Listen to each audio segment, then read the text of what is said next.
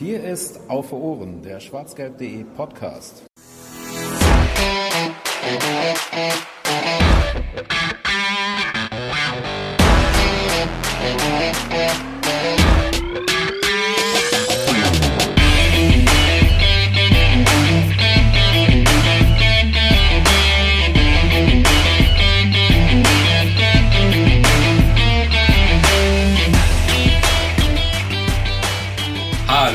Willkommen beim schwarzgelb.de BVB Jugend Podcast. Wir wollen heute zusammen ein kleines Fazit über die Saisons im Jugendbereich, über die Entwicklung von einzelnen Spielern und so weiter mit ein paar Experten sprechen. Wir haben nämlich heute mit dabei von BVB Jugend einmal den guten Niklas. Hallo. Und den Klaus, der auch vom BVB Jugend mit dabei ist. Ja, hallo in die Runde. Ja, und vielleicht noch meine Wenigkeit, Jan von Twitter, Jan BVB09. Äh, ja, habe auch das ein oder andere Jugendspiel gesprochen und denke, wir sind hier eine ganz gute Runde, um hier so ein bisschen primär über die U19, aber auch über die U17 und ganz, ganz kleine Stücke über die U15 zu sprechen. Wir wollen heute einmal die Saisonleistungen durchgehen, äh, mit Fokus natürlich auf die Endrundenspiele, die da interessant sind. Natürlich auch über ja das, was in der Jugend dann immer am meisten interessant ist, die Entwicklung von einzelnen Spielern, die dann für den Profibereich interessant werden. Gerade die U19 hatte da ja einen sehr, sehr tollen Jahrgang gestellt, äh, wo der ein oder andere jetzt schon bei den Profis oben mit aktiv war und der ein oder andere da vielleicht noch sein Debüt kommende Saison feiern könnte. Darüber hinaus äh, ja, blicken wir dann nochmal ein bisschen drauf, was von extern dazugekommen ist. Der BVB hat jetzt unter anderem von Augsburg einen Spieler verpflichtet. Ist das einer, der für oben mal interessant werden könnte oder nur ein Auffüllspieler? Äh, dazu kamen aus Island äh, noch Campbell unter anderem. Und in der U17 sind auch noch sehr, sehr viele interessante Spieler. Und so viel nehme ich vorweg. Für mich ein interessanter Jahrgang, äh, die in der U19 kommende Saison vielleicht schon der ein oder andere als etatmäßiger Jungjahrgang, der noch in der 17 spielen könnte, für Furore sorgen könnte. Dazu aber später mehr. Und jetzt vielleicht erstmal nochmal einen Schritt zurück zur U19 Bundesliga-Saison. Äh, Niklas, dein Fazit, bitte.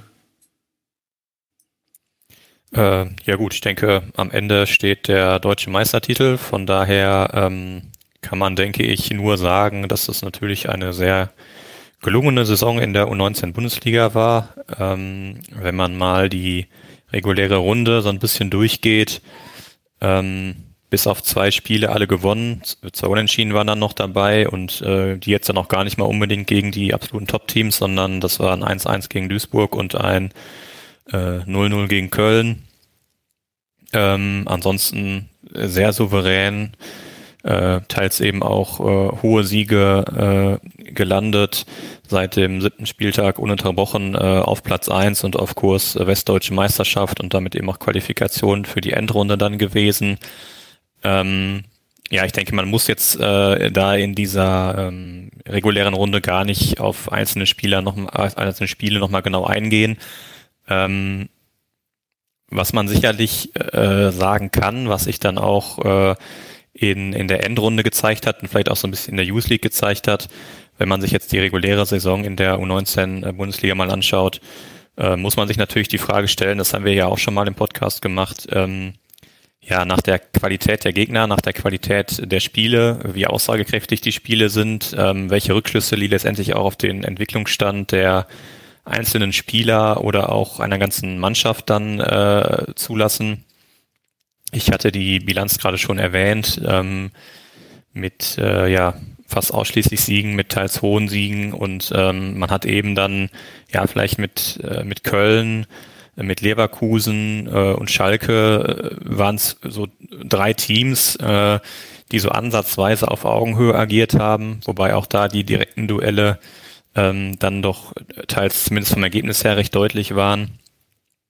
Ähm, und ähm, ja, ich denke, was man auch in diesen Spielen gegen die Top-Teams vor allem gesehen hat, äh, war, dass die Effizienz äh, einfach eine große Stärke der äh, U19 auch war in dieser Saison. Ähm, das 6 zu 0 in Gladbach ist da sicherlich auch noch ein sehr gutes Beispiel für, wo man äh, ja sich wirklich äh, ja lange Zeit schwer getan hat, auch eigentlich hätte äh, zurückliegen müssen, weil Gladbach wirklich die erste die ersten äh, 20, 25 Minuten äh, absolut dominiert hat und die erste Halbzeit insgesamt sehr ausgeglichen war. Am Ende heißt es aber 0 zu 6, weil einfach in der zweiten Halbzeit gefühlt irgendwie jeder Schuss ein Treffer war und ähm, ja, wenn der Gegner dann äh, ein bisschen Platz gibt, äh, man Raum, Räume hat, dann ist natürlich die individuelle Klasse in der Offensive absolut beispiellos und dann äh, kommen natürlich auch solche Ergebnisse dann zustande. Und ähm, ja, wie gesagt, ich denke im Großen und Ganzen, wenn man jetzt mal nur die Vorrunde betrachtet, kann man, wie gesagt, ein bisschen über die Aussagekraft diskutieren. Ähm, das, äh, da sind sicherlich die Endrundenspiele, auf die wir gleich noch genauer eingehen werden, dann etwas besserer Anhaltspunkt. Im Großen und Ganzen eine gelungene Saison mit einigen schönen Spielen, einigen schönen Toren, einigen hohen Siegen. Ein 14-0 Derby-Sieg sicherlich auch, äh, der nicht zu unterschlagen ist in der regulären Saison schon. Und ähm, ja, wie gesagt, ähm, ich denke, wirklich genauer über den Leistungsstand äh, kann man dann anhand der, der Endrundenspiele sprechen gegen äh, Schalke und Hertha oder auch dann in den späten Pokalrunden. Und ähm, ja, von daher würde ich, würde ich sagen, dass wir vielleicht da dann ein bisschen detaillierter mal äh, auf, die, auf die Leistung schauen in diesen entscheidenden Spielen. Ja, dann würde ich eventuell auch einfach äh, vielleicht schon die reguläre Bundesliga-Saison so abschließen. Da hat Niklas gerade das eigentlich schon sehr, sehr gut zusammengefasst und wie bereits erwähnt, gibt es da eigentlich jetzt wenig im Detail zu diskutieren. Dann würde ich vielleicht schon die U19 Endrunde direkt an Klaus vielleicht ein bisschen mit abgeben. Äh, vielleicht erstmal die beiden ja, äh, Endrundenspiele gegen Schalke. Äh, ich war unter anderem im Rückspiel da, mal wieder eine Niederlage, wie immer, wenn ich da bin. Ähm, aber vielleicht auch erstmal allgemein zusammengefasst von Klaus und dann können wir nochmal über die einzelnen Spiele ein bisschen mehr im Detail sprechen. Ja, vielleicht sollst du dann auch nur noch ausgewählte Spiele besuchen ähm, bei deiner Erfolgsbilanz, aber äh, das besprechen wir im Nachgang nochmal. Ja, äh, U19 Deutsche Meisterschaft Halbfinale. Wir hatten ja schon äh, darüber gesprochen, über das Leistungsgefälle in der Hinrunde oder in der Vorrunde. Ähm, jetzt war es ja so, dass man auf einen Westgegner getroffen ist im Halbfinale, den man schon aus der Liga kannte. Ähm, die zwei Spiele, von denen man ehrlicherweise, glaube ich, nur aus einem den Leistungsstand auch so ein bisschen abmessen kann, ähm, weil fairerweise nach dem 5 zu 1 im Hinspiel gegen Schalke ähm, war man eigentlich schon mit ja, ein Dreiviertel Wein im Finale und äh, dementsprechend ist man dann ja auch im Rückspiel so ein bisschen aufgetreten, ähm, hat dann ja, glaube ich, sogar noch ein, zwei Spieler geschont ähm, und ist dann nicht mehr mit voller Kapelle in, in der ersten Elf äh, angereist. Genau, wobei man sagen muss, äh, das Halbfinale-Hinspiel, äh, gerade in der ersten Halbzeit, da tat man sich doch äh, relativ schwer. Das war doch ein Spiel auf Augenhöhe, ähm, wo man zwar in Führung gegangen ist, aber sich dann ja, kurz vor der Pause ein wirkliches Ei noch ins Nest gelegt hat, quasi mit dem Halbzeitpfiff. Ähm, ich glaube, das war ein Abstoß vom Schalker Torwart und dann hauen sich, ich glaube, auch Strinski und ein Verteidiger da äh, gegenseitig um und dann schießt er ins leere Tor. Ähm, das war jetzt kein spielerischer Hochglanz, der Ausgleichstreffer, aber die Reaktion der Mannschaft nach der Pause ähm, war dann ja ziemlich, ziemlich gut. Das muss man generell sagen, sobald Gegentreffer mal kassiert wurden. Ähm, da hat die Mannschaft in fast allen Wettbewerben immer wieder eine Reaktion gezeigt, ist immer wieder zurückgekommen, hat auch fast alle Spiele gedreht. Ähm, man muss dann sagen, in der zweiten Halbzeit hat man dann ein bisschen angezogen, 15 Minuten lang und äh, ja, dementsprechend sind dann in der Phase auch drei bis vier Treffer gefallen. Ähm, und da hat man dann schon dann das deutliche äh, Unterschiedslevel gesehen der beiden Mannschaften. Und äh, wir hatten ja vor der Saison auch schon mal drüber gesprochen, was wir der U19 grundsätzlich im Laufe der Saison zutrauen, auch in der deutschen Meisterschaft. Und ich glaube, äh, da lagen wir nicht ganz falsch. Die Qualität hat man am Halbfinale einfach gesehen. Ja, äh, was ich vielleicht noch ergänzen möchte, äh, wir haben es jetzt, ihr habt es in zwei, drei Halbsätzen angesprochen, aber ich würde es vielleicht ein bisschen klarer noch ausdrücken. Ich fand es schon krass, wie einfach es für die U19 am Ende war in der Liga, also im regulären äh, Durchlauf. Ja, so hart wie es klingt, aber mit 50, 60 Prozent äh, da so problemlos und klar durchgekommen. Äh, in der Endrunde gegen Schalke. Dann, ja, wie Klaus gerade auch gesagt hat, einmal nur kurz angezogen und hat dann auch irgendwie zum 5-1 gereicht im Rückspiel. Äh, ja, dann übertrieben gesagt auf 30 Prozent gespielt und dann stehst du halt im Finale. Und da ist halt dann die Frage, das ist jetzt aber eher eine Grundsatzdiskussion als eine, die wir jetzt zwingend im Podcast im Detail führen müssen was ist das richtige Ligensystem für Deutschland? Wo steht der Nachwuchsfußball? Wie kann man das verbessern? Und was kann der BVB da individuell tun? Also ich habe da für mich zum Beispiel auch mal gesagt, um da äh, ja so ein bisschen das mit der Schule, die man da ja nicht vernachlässigen sollte, gerade im U17-Bereich äh, so ein bisschen Balance zu halten, dass man eventuell die U17 in der 19 spielen lässt und die U19 in der U23 in der dritten Liga, was dann ja schon teilweise funktionieren könnte. Äh, das ist aber, glaube ich, ein anderes Thema. Ähm, würde jetzt dann vielleicht nochmal das Finale ein bisschen thematisieren, weil das für mich in der Bundesliga das einzige Spiel war, wo Dortmund wirklich 100% gehen musste. dann allerdings auch wirklich ja, Probleme offenbart hat, diese 100% zu gehen oder zumindest Anlaufschwierigkeiten, den Motor dann so hoch zu bekommen. Äh, ja, auch wenn ich jetzt noch so wenig gesagt habe, ich würde jetzt trotzdem wieder das Wort an dich übergeben, Klaus, weil du vor Ort warst und da eventuell ein bisschen besseres Gefühl hast, als man das nur über einen Bildschirm verfolgt hat. Genau, vielleicht vorab, ich hatte auch schon die, die Halbfinalspiele der Hertha gegen Augsburg gesehen. Ähm, das waren relativ dominante Auftritte und ja, die Hertha hatte da auch klar die bessere Spielanlage als die Augsburger war so ein bisschen erschrocken, wie die ehrlicherweise Meister in der Südstaffel werden konnten. Äh, zumindest mit den Leistungen, die sie da geboten haben in den beiden Halbfinalspielen. Ähm, genau zum Finale selbst. Ich glaube, das war ja relativ populär, auch äh, von der Übertragung her. Da hat man schon in der ersten halben Stunde gesehen, dass wir uns sehr, sehr schwer getan haben, ins Spiel zu kommen. Das war ein Gegner, der uns sehr, sehr gefordert hat, auf Augenhöhe auch gefordert hat, vielleicht in der Anfangsphase sogar einen Tick besser war als wir. Ähm, wobei wir da finde ich grundsätzlich schon einen Fortschritt in der Arbeit gegen den Ball gesehen haben. Wir haben ja häufig mal darüber diskutiert, dass einige Spieler, nennen jetzt mal zum Beispiel Namdi Collins, da sehr, sehr luftig gegen den Ball manchmal agieren, beziehungsweise nicht ihr volles Potenzial ausschöpfen. Und ähm, im Finale hatte ich grundsätzlich schon den Eindruck, dass wir da auf einem sehr, sehr konzentrierten, sehr, sehr stabilen, individuellen als auch mannschaftlichen Level unterwegs waren. Ähm, jetzt war es so, dass man vor dem Gegentor vom 1-0, ich glaube, Tom Roth hat sich da zweimal austanzen lassen äh, auf der rechten Seite. Ähm, und dann war es im Zentrum tatsächlich auch schwer zu verteidigen. Ähm, aber auch da wieder ist die Mannschaft zurückgekommen. Ja, auch über individuelle, aber auch über mannschaftliche Qualität hat das Spiel dann relativ zeitnah gedreht. Einmal kurz vor der Pause, einmal kurz nach der Pause. Ähm, und in der zweiten Halbzeit muss man ehrlicherweise sagen, war das ein Spiel, was relativ einseitig zu unseren Gunsten war, wo das äh, Ergebnis noch durchaus mal ein, zwei Tore hätten in die Luft in die Höhe schrauben können. Ähm, das haben wir dann aber leider verpasst. Nee, aber grundsätzlich, wie du sagst, das war ein guter Auftritt unserer Mannschaft. Das war ein guter Auftritt tatsächlich auch der Hertha. Man sieht es auch, die hatten ja auch schon ein paar Bundesligaspieler, ich glaube mit äh, Wollschläger und Eichberger, die in der Bundesliga letzte Saison schon im Abstiegskampf direkt gespielt haben. Ähm, ein, zwei werden direkt in die Bundesliga noch gehen äh, zu anderen Vereinen. Von daher ist das ein ganz guter Maßstab, glaube ich, auch für unsere Jungs gewesen. Ähm, ja, also das war mein Eindruck aus dem Finalspiel. Ja, vielen Dank. Äh, gibt es da deinerseits etwas zu ergänzen, Niklas? Ähm, nö, eigentlich nicht, äh, nicht so grundsätzlich. Was man vielleicht in diesem Spiel auch nochmal, oder ein Punkt, den man äh, anhand dieses Spiels auch nochmal thematisieren könnte, ist, äh, was ich gerade schon angesprochen hatte, das Thema Effizienz, ähm, weil das einfach zeigt, ähm, wenn man jetzt eben, äh, wie im Falle des Finalspiels gegen die Hertha, dann das das dritte Tor äh, vielleicht nicht macht, was ja vorher immer so eine so eine große Qualität auch war der Mannschaft, dann äh, ja dann bleibt es halt wirklich eng. Ähm, äh, ja, das konnte man da vielleicht einfach nochmal äh, ganz gut sehen, dass dass man wirklich dann eben mit dieser Effizienz auch in der Lage war, einfach Spiele in der, in der regulären Runde oder auch dann äh, das Halbfinalhinspiel gegen Schalke eben so deutlich zu gestalten und ähm, wenn das eben dann fehlt und man sich wirklich schwer tut, auch große Torchancen dann ähm, ja zu, äh, zu verwandeln, äh, dann, dann bleibt es halt eben einfach lange eng und ähm, auch unnötig eng natürlich. Und das konnte man an dem Spiel nochmal äh, ganz gut sehen, fand ich.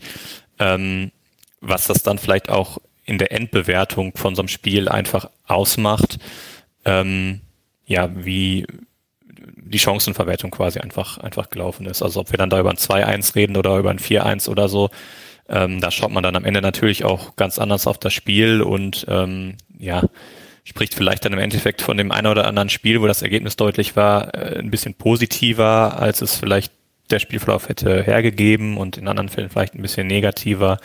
Aber das hat Klaus ja ganz gut eingeordnet, die zweite Halbzeit, ähm, dass die wirklich äh, ja, recht souverän war und da eigentlich nur in Anführungszeichen an die Tore gefehlt haben.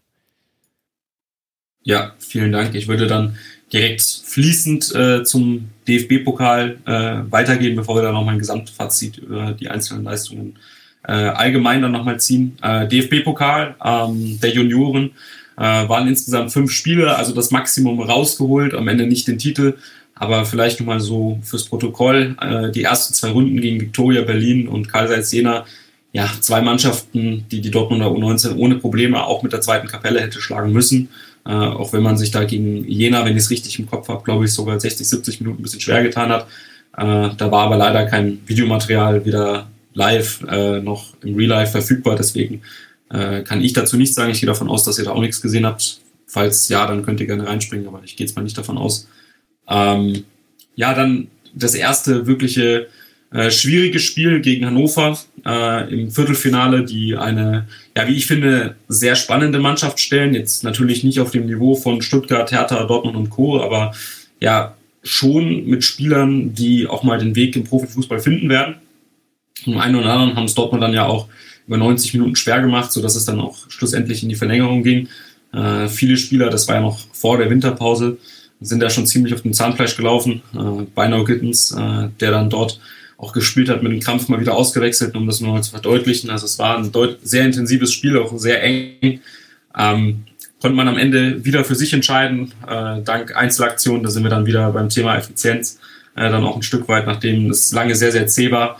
Äh, und dann am Ende, als es sich dann ja in der zweiten Halbzeit äh, korrigiert mich Abdoulaye Kamara, glaube ich, nach einer Ecke äh, dann da einmal das Tor gemacht hat, äh, ging es dann auch noch so, dass Bradley Fink dann am Ende zum 3-1 eingeschoben hat.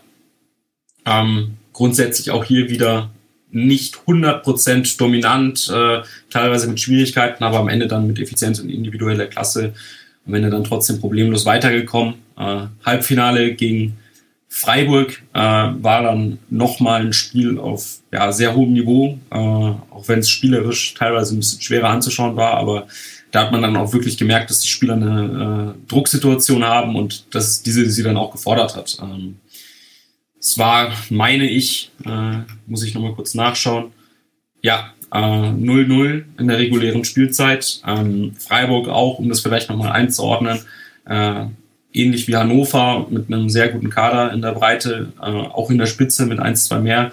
Äh, unter anderem Mika Bauer, der, wie ich finde, in der U19 Bundesliga da sehr gute Leistungen gezeigt hat. Auch mit ein paar internationalen Spielern, äh, die bei Freiburg ähm, ja schon einen, einen oder anderen Unterschied mal gemacht haben in der Liga. Äh, das hat sich dann auch gezeigt. Ähm, aber am Ende auch hier eigentlich dann wieder, vielleicht könnt ihr den Spielverlauf äh, noch ein bisschen besser rekonstruieren als ich. Aber war in den 90 Minuten dann schon äh, ein gutes Spiel, aber jetzt nie so, dass man zwingend das Gefühl hatte, ah, es geht jetzt in die oder die Richtung, auch wenn die leichte Tendenz dann trotzdem bei Dortmund war. Aber dann in der Verlängerung sah das eigentlich ganz gut aus. Ich, äh, da ich jetzt nicht mehr 100% den Spielverlauf im Kopf habe, würde ich jetzt vielleicht einfach äh, Klaus äh, vielleicht mal mit reinholen, ob er das Spiel noch ein bisschen im Kopf hat und wenn nicht, dann Niklas mit dazu holen. Ja, ich, ich weiß auch noch, so, so richtig zwingend war mal über 90 Minuten nicht. Es war grundsätzlich ein Spiel auf gutem Niveau. Ähm, man hat sich da ergebnistechnisch vielleicht auch ein bisschen schwerer getan, als man es auf den ersten Blick hätte erwarten können. Ähm, die Freiburger wurden ja in ihrer Südweststaffel, glaube ich, nur Achter am Ende in der Liga, also waren gar nicht mal so gut platziert. Ähm, aber wie du gesagt hattest, mit Miko, Mika Bauer und noch zwei anderen Spielern äh, hatten die ja auch durchaus schon ein paar Jungs, die, die im Laufe der Saison in die U23, in die dritte Liga abgegeben haben, ähm, die sie dann, so wie wir bei Bradley Fink, dann auch äh, für die Finalspiele oder Finalwettbewerbe wieder runtergeholt haben. Ähm, ich bin bei dir, wir waren grundsätzlich das leicht bessere Team. Äh, beide Teams hatten in dem Spiel äh, durchaus Chancen, das erste Tor zu erzielen. Äh, in der Verlängerung hat sich dann das dann ausgezahlt, dass wir auch nochmal von der, von der Bank ein bisschen nachlegen konnten und haben dann ja auch ein paar Konter am Ende äh, das 2-0 gemacht und dann war das Spiel auch vorbei. Gibt es da etwas hinzuzufügen, Niklas? Äh, nee, soweit nicht. Ich denke, damit haben wir das Spiel ganz gut. Äh, es hat ja auch jetzt nicht so wahnsinnig viel hergegeben, das habt ihr ja auch schon gesagt. Ähm, von daher denke ich, äh, haben wir da alles zugesagt. Ja, dann würde ich direkt den Schritt zum Finale machen gegen VfB Stuttgart, wo ich äh, ja vor Ort war. Dementsprechend äh, ist das Ergebnis auch schon bekannt. Äh, ich habe vielleicht, um mal ganz kurz einen Exkurs zu machen, äh, mehrere U19-Spieler die Saison gesehen. Ich muss gleich im Kopf nochmal durchgehen, wie viele es am Ende waren, aber kein einziges gewonnen. Äh, also die Schuld ist bei mir zu suchen am Ende.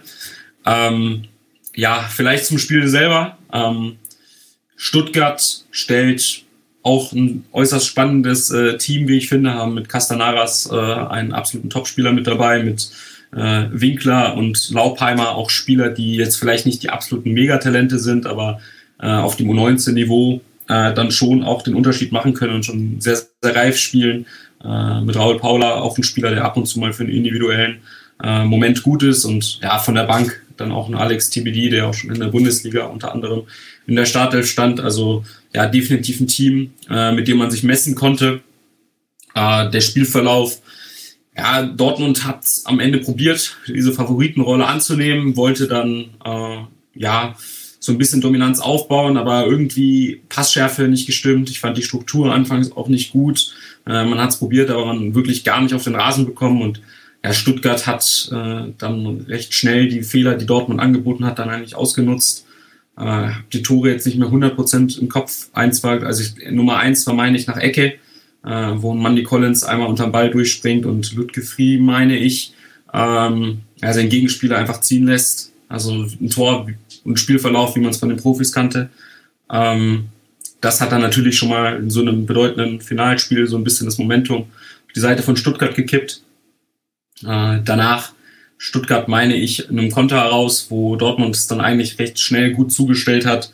Äh, ja, dann über zwei, drei Abpraller, dann am Ende dann doch noch das 2-0 gemacht innerhalb von vier Minuten, äh, was natürlich dann die komplette äh, ja, Dynamik im Spiel äh, verändert hat, Dortmund ins Grübeln gebracht hat, die Mannschaft äh, ja grundsätzlich mit recht wenigen äh, Rückständen in der Saison und mit solchen schwierigen Momenten konfrontiert, was natürlich dann auch nochmal eine neue Situation ist, auf die man sich dann ein Stück weit anpassen muss.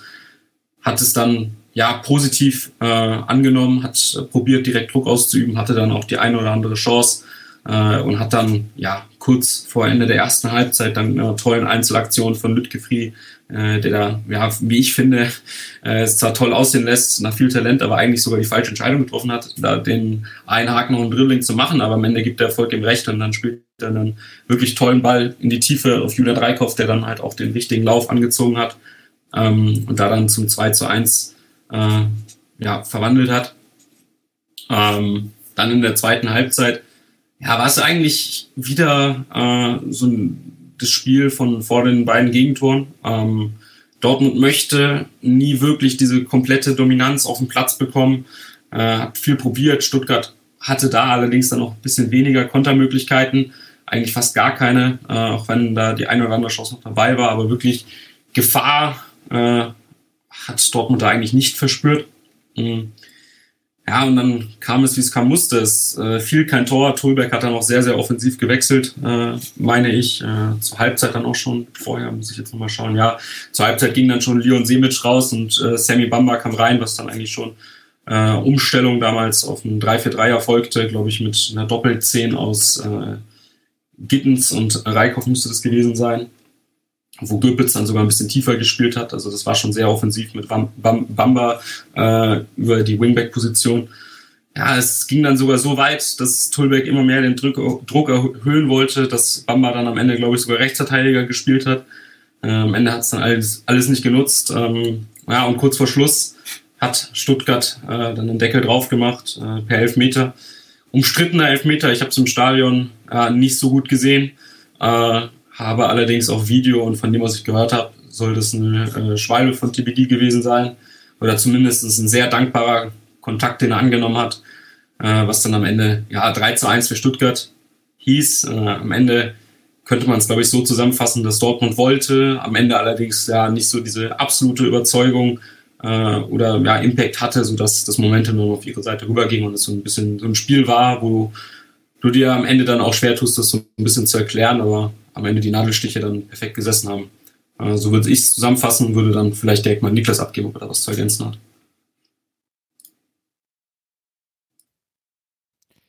Nicht viel, nee, ich finde, man kann an, ähm, an dem Spiel auch beispielsweise vielleicht mal so ein bisschen diskutieren, wo eben dann die U19 von Mike Tulberg bei aller, bei all der individuellen Qualität und auch sicherlich der mannschaftlichen Qualität, womit sie dann auch immer mal wieder Probleme hatte, was sich eigentlich auch meiner Meinung nach durch die Saison äh, gezogen hat, also in der regulären Saison. Ähm, klar hat man es jetzt wenig sehen können. Wir haben gerade die Qualität der Gegner, die Qualität der Spiele schon angesprochen, ähm, aber teilweise eben dann äh, im DFB-Pokal in der finalen Phase oder auch äh, in den Endrundenspielen um die deutsche Meisterschaft äh, fand ich zum Beispiel, dass man bei Standardsituationen oft nicht gut aussah. Das äh, wirkte teilweise doch recht, äh, recht ungeordnet und ungestüm dann. Ähm, Jan hat ja gerade auch schon angesprochen, dass äh, unter anderem ein, ein, mindestens ein Gegentor dann eben auch in diesen Spielen aus einer Ecke resultierte. Ich meine aber, es, wenn man alle Spiele betrachtet, waren es auch noch mehr. Zumindest gab es viele gefährliche Situationen. Und ähm, ja dann immer, wenn man, äh, man hatte so ein bisschen meiner Meinung nach auch Probleme mit ja, mit, mit Aggressivität, also wenn der Gegner äh, wirklich äh, aggressiv hochgepresst hat und auch im Mittelfeld vor allem sehr körperlich agiert hat, ähm, da wirkte man zumindest am Anfang so die ersten 20 Minuten immer so ein bisschen überrascht und musste sich erstmal so ein bisschen äh, da reinfinden, äh, dann die Aggressivität auch anzunehmen, die Zweikämpfe zu suchen und auch anzunehmen. Ja, hat es vielleicht auch damit zu tun, dass man eben nicht oft mit Gegnern von solcher Qualität, äh, nicht oft mit Gegnern von solcher Qualität äh, konfrontiert ist. Ähm, das fand ich immer noch, äh, noch ganz gut sehen können. Und ähm, ja, teilweise haben dann eben auch so ein bisschen, äh, Jan hat es gerade schon angedeutet, äh, man wollte oder man konnte nicht so ganz diese, äh, diese Favoritenrolle, diese Dominanz äh, annehmen.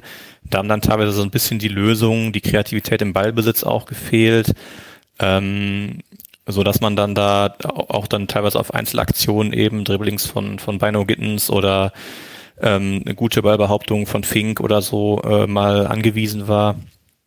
Ähm, ja, das ist jetzt jetzt nichts Wildes, wo man sich denke ich nicht unbedingt den Kopf äh, drüber zerbrechen muss, aber ich finde eben diese diese Spiele haben so zwei, drei kleine Punkte nochmal verdeutlicht, ähm, wo es eventuell noch so ein paar kleine Schwierigkeiten gab. Ähm, ja, genau das würde ich dann vielleicht noch ergänzen in dem Zusammenhang. Gibt es noch etwas deinerseits, äh, Klaus? Da ich mir das Finale tatsächlich aufgrund von Urlaub nicht angesehen habe und ich nicht aufgrund des Ergebnisses auch nicht erpicht war, mir das äh, im Real Life anzuschauen, äh, halte ich mich da mal zurück. Ja, ich würde vielleicht nochmal gerne äh, bestätigen, was Niklas gesagt hat. Ich wäre da dann im finalen spielerischen äh, Fazit nochmal dazu gekommen, aber jetzt haben wir es schon ein bisschen vorgezogen äh, ja, wie Niklas schon gesagt hat, ich hatte dann das Gefühl, dass sobald ja, der Gegner sich jetzt übertrieben gesagt nicht von selbst ergeben hat, nach der einen oder anderen individuellen Aktion, dass, wenn es dann auch so ein bisschen auf taktische Mittel ankam, halt bei Tulberg, ja, ich will nicht sagen, dass dann was gefehlt hat. Ich glaube einfach, dass er sein Spielstil auch so ein bisschen auf die individuelle Klasse ausgelegt hat, um halt diese zu fordern, was dann halt auch sein Ziel ein Stück weit in der Entwicklung ist. Äh, und dann ja auch mit am Ende ja viel Fluktuation in der Mannschaft, äh, da, weil der ein oder andere Spieler dann schon oben mit dabei war, dann eventuell auch so ein bisschen ja die Zeit fehlte, da dann richtige Abläufe zu entwickeln. Auf der anderen Seite hat er davor eine ganze Saison Zeit. Also kleiner Widerspruch in sich, auch wenn ich es versuche ein bisschen zu relativieren. Ähm, das hat mir auch äh, in den anderen Spielen dann wirklich nicht gefallen dass man eben, wie Niklas jetzt schon sagte, dann sich wirklich nur auf diese Einzelaktion verlassen hat und wenig aus der Struktur raus. Das war ein Stück weit enttäuschend und das ist auch eine Sache, wo ich sage, da wünsche ich mir von Tulberg nächste Saison mehr, ähm, wo ich jetzt halt einfach kein Spiel die Saison über gesehen habe, auch wenn man, wie schon mehrfach äh, angedeutet, eigentlich auch sehr selten dazu wirklich ja, gezwungen war, äh, was man über die Taktik gewonnen hat, mit vielleicht einer Ausnahme, zu der wir dann gleich kommen äh, und nicht speziell über die individuelle Klasse. Und ja, das vielleicht schon mal so allgemein, können wir dann später vielleicht, falls es nochmal anbietet, ein bisschen vertiefen, auch wenn das Grundsätzliche, glaube ich, schon gesagt ist. Würde dann direkt weitergehen ähm, ja, zum nächsten Wettbewerb oder vielleicht erstmal zwischendurch den Ligapokal. Äh, ja, würde ich jetzt nicht groß thematisieren. Erstens, weil ich da eigentlich nur ein Spiel gesehen habe, das war das gegen Leverkusen und zweitens, weil, Zitat Mark Tölberg, äh, das auch Vorbereitung und Chance war für die zweite Garde. Deswegen glaube ich, ist mir jetzt niemand böse, wenn wir das einfach gekonnt überspringen. Ähm, würde dann allerdings trotzdem zu Youth League gehen, was ja eigentlich ja das Interessanteste so ein Stück weit ist, ähm, sich im internationalen Vergleich mit Mannschaften wie Ajax, äh, Sporting, United und Co. zu messen. Äh, vielleicht erstmal ja, eine Zusammenfassung zur Gruppenphase. Gegner Besiktas, Sporting und Ajax. Äh, man ist mit einem Spiel, was man leider nicht äh, sehen konnte, per Video gegen das reingestartet, 2 zu 3 gewonnen, wo Julian Reikhoff kurz vor Schluss das Tor gemacht hat. Sammy Bamba, meine ich, noch einen Elfmeter rausgeholt hat, unter anderem, wo er noch in einer sehr, sehr starken Phase war. Ja, danach ging es weiter äh, in Portugal gegen Sporting, wo Bino Gittens dann äh, endlich mit dazugestoßen ist. Was, ja, wie ich fand, eigentlich ein gutes Spiel war gegen Sporting, vor allem, weil man sehr, sehr lange nicht mehr auf dem Niveau gespielt hatte mit der Corona-Pause zuvor. Dann am Ende allerdings auf beiden Seiten dann irgendwie kein Tor gefallen ist. Ah nee, sorry, äh, das war zu Hause das 0-0. Pardon, mein Fehler. Ähm, ja, und dann kam auch schon die beiden Spiele gegen Ajax. Äh, glaube, das Auswärtsspiel war wirklich hervorragend. Äh, da sind wir dann auch wieder beim Thema Effizienz. Äh, ein sehr, sehr reifer Auftritt, ein individuell sehr guter Auftritt. Also ich war bei dem Spiel auch wirklich ja, positiv überrascht, wie gut das war von äh, wirklich mehreren Einzelspielern. Äh, war auch meiner Meinung nach, um das schon mal ein bisschen vorwegzunehmen, in der Individualbewertung das beste Spiel von Gürktan Gürpitz in der ganzen Saison. Also da war, das war wirklich ein Spiel, wo ich gesagt habe, okay, äh, der könnte es schaffen, weil er da wirklich mit eins, zwei Spielmacheraktionen äh, und Pässen äh, wirklich den Unterschied gemacht hat. Meine hatte auch zwei Vorlagen, äh, eine nach Ecke und die andere per exzellenten Ball in die Tiefe. Ähm, ja, das war ein sehr, sehr reifer Auftritt, auch so ein bisschen so der ja, Breakout-Moment, würde ich sagen, für unter anderem Tom Rote, äh, der in dem Spiel ja dann so für mich auch final so gezeigt hat, okay, der ist richtig gut und nicht nur gut.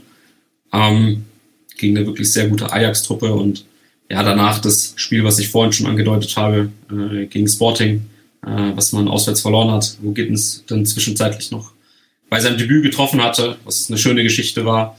Äh, so wie ich das Spiel im Kopf habe, war es eigentlich grundsätzlich eine gute Leistung. Sporting hat da einfach dann ja auf Augenhöhe dann allerdings agiert und dann das ein oder andere Mal halt einfach den Unterschied gesetzt. Äh, war jetzt keine Katastrophe. Äh, ja, und beschickt das dann am letzten Spieltag und dann nochmal ein Stück weit zerlegt, äh, die dann auch ohne Chancen aufs Weiterkommen dann eigentlich nicht viel entgegenzusetzen hatten, wobei noch Gittens, äh, Reikhoff und Co. da dann nochmal so ein bisschen die Muskeln spielen lassen haben. Und ja, danach ging es dann auch schon so ein bisschen in die Endrunde. Äh, ich würde jetzt eventuell erstmal mal fragen, ob jemand von euch zur Gruppenphase noch was hinzuzufügen hat, äh, bevor wir dann da auf die einzelnen Spiele ein bisschen mehr eingehen, weil die fand ich dann schon am bedeutsamsten in der ganzen Saison. Äh, vielleicht erstmal du, Klaus, hast du zur Gruppenphase noch was hinzuzufügen?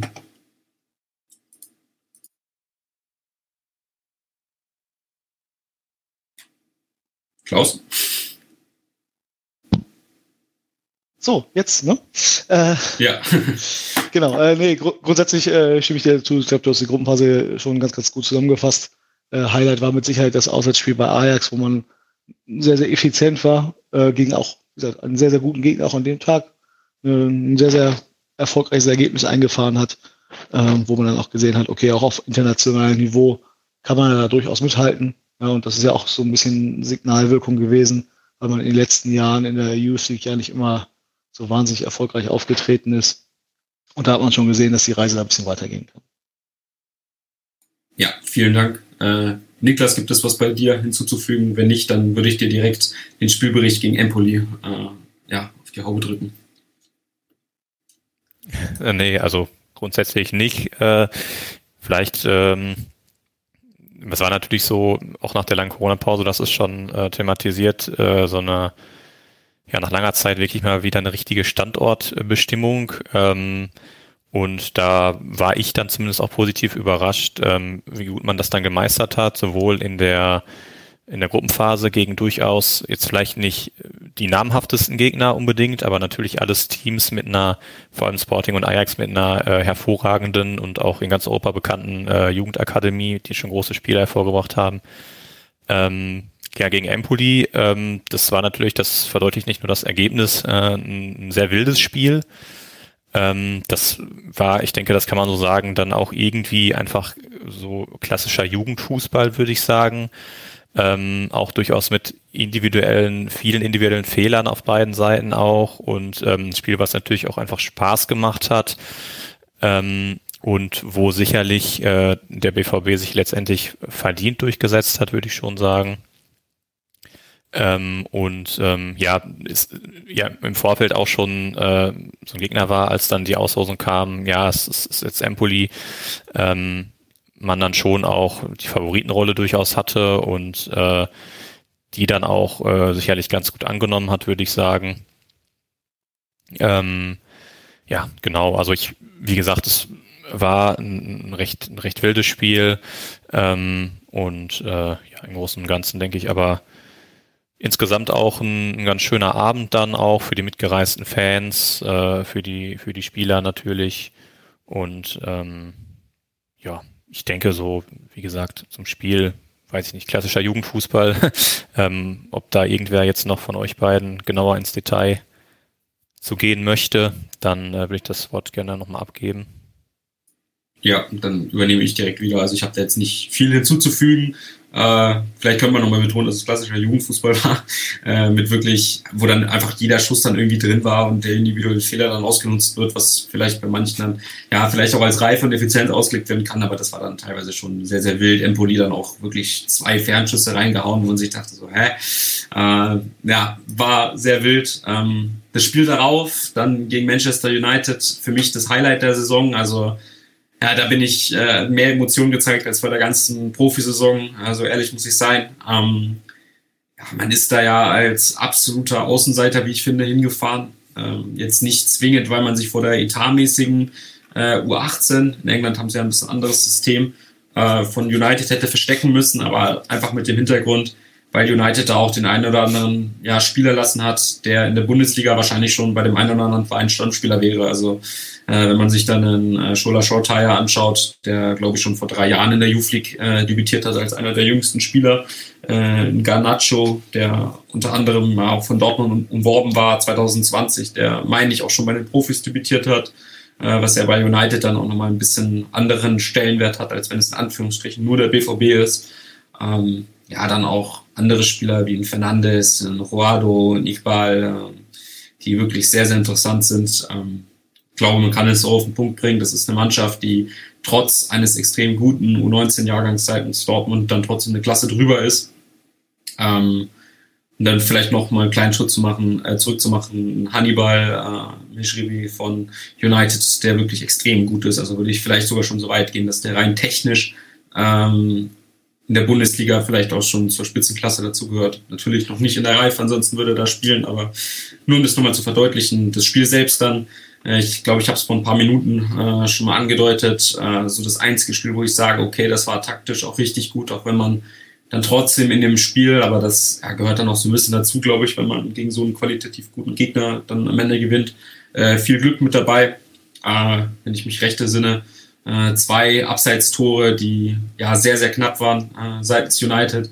Ähm, ein Spielverlauf, der ja, wenn man das Spiel zehnmal spielt, dann wahrscheinlich auch nur einmal so zustande kommt. Aber am Ende hat Bino Gittens äh, nach einer Ecke dann den Konter eiskalt äh, vollendet, was dann auch wieder beim Thema Effizienz äh, ja, auf der Liste steht. Ähm, dann glaube ich direkt der Anschlusstreffer, um, wo ich dann damals noch so ein bisschen gedacht habe, ja, okay, jetzt United da, man hat dieses Momentum vielleicht nicht 100% ausgenutzt, äh, das da aber auch gar nicht ja, irgendwie als schlimm oder Enttäuschung empfunden äh, in der rationalen Abwägung. Aber ja, dann in der zweiten Halbzeit, als man viel hinten stand, äh, viel gepresst hat, viel zuverlässig äh, verschoben hat, ähm, das eigentlich auch sehr gut gemacht hat. Ich meine, Vasco Walz hatte in dem Spiel eine sehr gute Performance. Äh, Dennis Lüttgefrier hat in dem Spiel seine Führungsqualität ein Stück weit bewiesen. Ähm, ja, kam es dann, wie es kommen musste. Äh, ich meine, wieder ein Konter, wo Tom Rote dann einen tollen Ball in die Tiefe spielt, wieder auf Bino Gittens, der dann im 1 gegen 3 oder 2 dann ja, das wirklich eiskalt macht. Also da war ich dann schon wirklich erstaunt, wie gut es dann am Ende war, äh, wie ruhig er dann da am Spieler noch vorbeigeht und dann mit dem vermeintlich schwachen Fuß so absolut eiskalt abschließt. Äh, das war wirklich richtig stark. Ähm, ja, dann kam es, wie es kommen musste, äh, wieder eigentlich fast nur hinten gestanden, den einen oder anderen Nadelstich noch gehabt. Ich meine, Leon Semic hatte noch eine absolute Riesenchance, die er dann leider vergeben hat. Ähm, ja, und dann kurz vor Schluss, habe das Tor jetzt nicht mehr im Kopf, aber ich meine, es war, da war, da war eine diskutable äh, Sache mit dabei, vielleicht weiß das einer von euch beiden noch, ähm, wo dann das 2 zu 2 kurz vor Schluss äh, dann nochmal gefallen ist. Äh, zuvor in der Partie schon hervorragend von Ostrinski, was der teilweise in Manuel Neuer Manier da alles rausgeholt hatte, auch außerhalb des Strafraums abgefangen. Ähm, aber ich, äh, um das jetzt vielleicht ja dann abzuschließen, nachdem man das Ding dann im Elfmeterschießen gewonnen hat, ähm, ja, auch wirklich hervorragend äh, von Ostrinski, wie er da dann sein Breakout-Spiel dann auch hatte und sich vielleicht ein Stück weit äh, den Vertrag für oben erspielt hat mit der Leistung am Final, dass man im Elfmeterschießen dann auch wusste, okay, Ostrinski hält halt mindestens ein bis zwei. Am Ende hat er, glaube ich, in Anführungsstrichen nur eingehalten und zwei sind vorbeigeschossen worden, aber dass man das Elfmeterschießen dann gewonnen hat, war für die Entwicklung der Mannschaft äh, dann, glaube ich, auch brutal wichtig. Äh, jetzt habe ich viel gesagt, jetzt würde ich den Ball direkt äh, an Klaus nochmal zurückgeben, besonders mit der Nachfrage, ob er weiß, was nochmal bei den Toren diskutabel war. Das weiß ich tatsächlich nicht mehr. Also ich ich weiß, dass da irgendwas war, aber ich krieg's jetzt auch nicht mehr genau auf die Palette. Ähm, was man vielleicht grundsätzlich zum Spiel sagen muss, du hast es schon gesagt, ähm, United mit einer sehr, sehr starken, auch individuell sehr, sehr starken Mannschaft. Ähm, unsere Equipe selber war ja auch ein bisschen gehandicapt dadurch, A, dass man erstmal ein Auswärtsspiel hatte, so wie auch im Meisterschaftsfinale. Ich glaube, das darf man auch nicht immer unterschätzen, dass man halt auf fremdem Platz äh, da aufgetreten ist. Und äh, soweit ich weiß, war ja auch noch Bradley Fink gelb gesperrt nach dem Spiel in Empoli. Das heißt, da fehlt auch noch uns ein etatmäßiger Stürmer, der vielleicht auch mal gerade für diese Kontersituation, die man mehrfach in diesem Spiel hatte, die Bälle festmachen kann. Und äh, ja, du hast das gerade auch schon mal kurz erwähnt. Vasco Walz hat ein sehr, sehr gutes Spiel gemacht, viel, viel abgeräumt. Ähm, das vielleicht auch nochmal zum Finale Deutsche Meisterschaft im Nachgang hervorzuheben. Auch da hat er defensiv auf der 6 alles weggeräumt. Also gerade in diesen, in den mal Upper Class Spielen, da, da hat er wirklich sehr, sehr viel Qualität bewiesen. Und ansonsten war es wirklich ein, ein Auftritt, der ja, gezeigt hat, auch da, dass die Reise in, in der Youth noch weitergehen kann.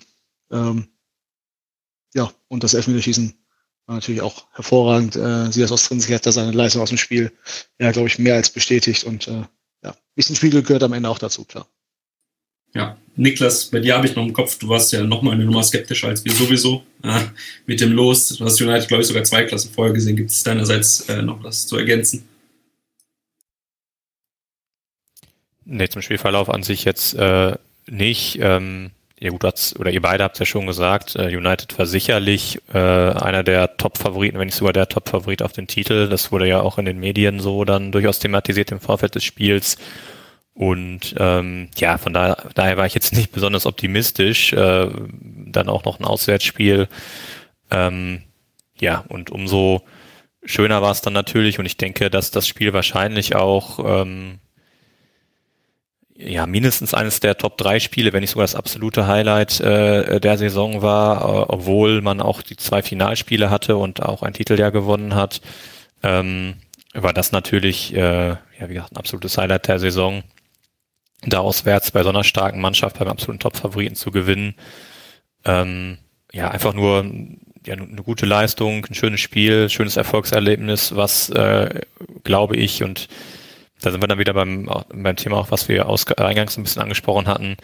Ähm, diese Spieler auf diesem Niveau dann auch mit diesem Verlauf, ähm, wo auch wirklich jeder individuell an seine Grenze gehen muss und wo man auch mannschaftlich ähm, mal an seine Grenzen gebracht wird oder auch mal darüber hinauskommt. Und ich denke, das ist auch ähm, im Jugendbereich vielleicht ähm, ähm, nochmal enorm wichtig. Ich glaube, Mike, Tulberg äh, sagt das auch immer, dass er auch bewusst sein Training immer so an, anlegt, ähm, die Spieler auch teilweise bewusst äh, zu überfordern, ähm, eben auch mit, mit Dingen zu konfrontieren, die sie vielleicht in dem Maße noch gar nicht, noch gar nicht leisten können, um eben einfach die Grenzen zu verschieben.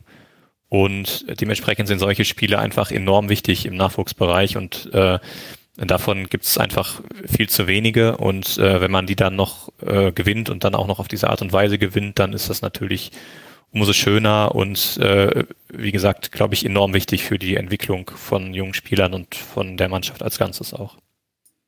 Ja, vielen Dank. Ich würde ja dann zum nächsten Spiel äh, übergehen, wo ich vor Ort war und der BVB mal wieder verloren hat. Ähm, das Viertelfinalspiel gegen Atletico Madrid.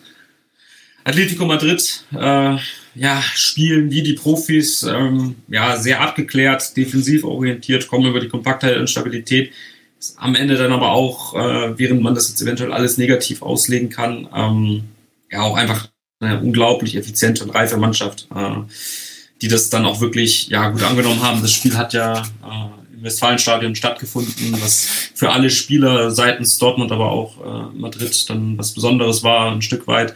Äh, Dortmund hat das anfangs sehr, sehr gut angenommen, wie ich fand. Äh, auch wenn man die Nervosität dann schon gespürt hat. Also ich erinnere mich da gerade an Beinau Gittens, der dann ja diesen Druck dann eher zur Überheblichkeit beziehungsweise ein bisschen zu viel Wollen äh, für sich genutzt hat. Ähm, dann nach ein paar Minuten dann trotzdem reingefunden. Ähm, direkt äh, in der sechsten Minute, also vielleicht kurz Schritt zurück, äh, hatte davor schon drei oder vier Dribblings oder so. Ähm, ja, dann in der sechsten Minute äh, das Dribbling in den Strafraum reingesetzt, wird gefault und hat ja weiß nicht, ob er den Elfmeter in der Bundesliga bekommen hätte, aber dann trotzdem zu Recht äh, rausgeholt, den Bradley Fink äh, er dann leider verschossen hat. Wenn ich es richtig im Kopf habe, war der sogar gar nicht mal so schlecht geschossen, aber halt auch einfach richtig stark gehalten. Ähm, ja, und dann im Anschluss hat sich ein extrem bitteres äh, Spiel entwickelt, was für die Entwicklung aber am Ende wahrscheinlich auch wieder total wichtig war. Also Dortmund hat eigentlich die ganzen ja, 90 Minuten ähm, eigentlich auf ein Tor gespielt und eigentlich sich auch die Torschancen erarbeitet. Äh, nur in der 30. Minute dann, ich meine, ja, ein unglücklicher Konter, den man da fängt äh, vorerst, äh, der dann eigentlich schon ja bereinigt schien und Mandy Collins dann einmal ja sehr blöd rausrückt, ähm, da ein Stück weit dann die Lücke aufmacht und äh, ja, Sumi Kulibali äh, da vermeintlich den Gegenspieler fault. Ich habe von vielen gehört und auf Video auch eigentlich den Eindruck gehabt, dass das nicht zwingend Elfmeter war. Ich weiß nicht mehr, was genau in der Bewertung dafür einen Ausschlag gegeben hat, ob es eine Schwalbe war oder ob der Kontakt nicht ausgereicht hat, beziehungsweise das Fallmuster gestimmt hat. Aber jedenfalls war sich eigentlich jeder einig, dass das keiner ist. Äh, am Ende hat Atletico den Elfmeter verwandelt und dann ihr Spiel natürlich nochmal ein bisschen besser anpassen können und noch defensiver und noch stabiler. Äh, Dortmund hatte dann noch mehrere Möglichkeiten. Leon Semic, glaube ich, einmal von rechts in die Mitte gezogen, einen Ball ähm, ja, unter die Querlatte gesetzt, den Iturbe, also der Keeper von Madrid, dann wieder hervorragend rausgeholt hat.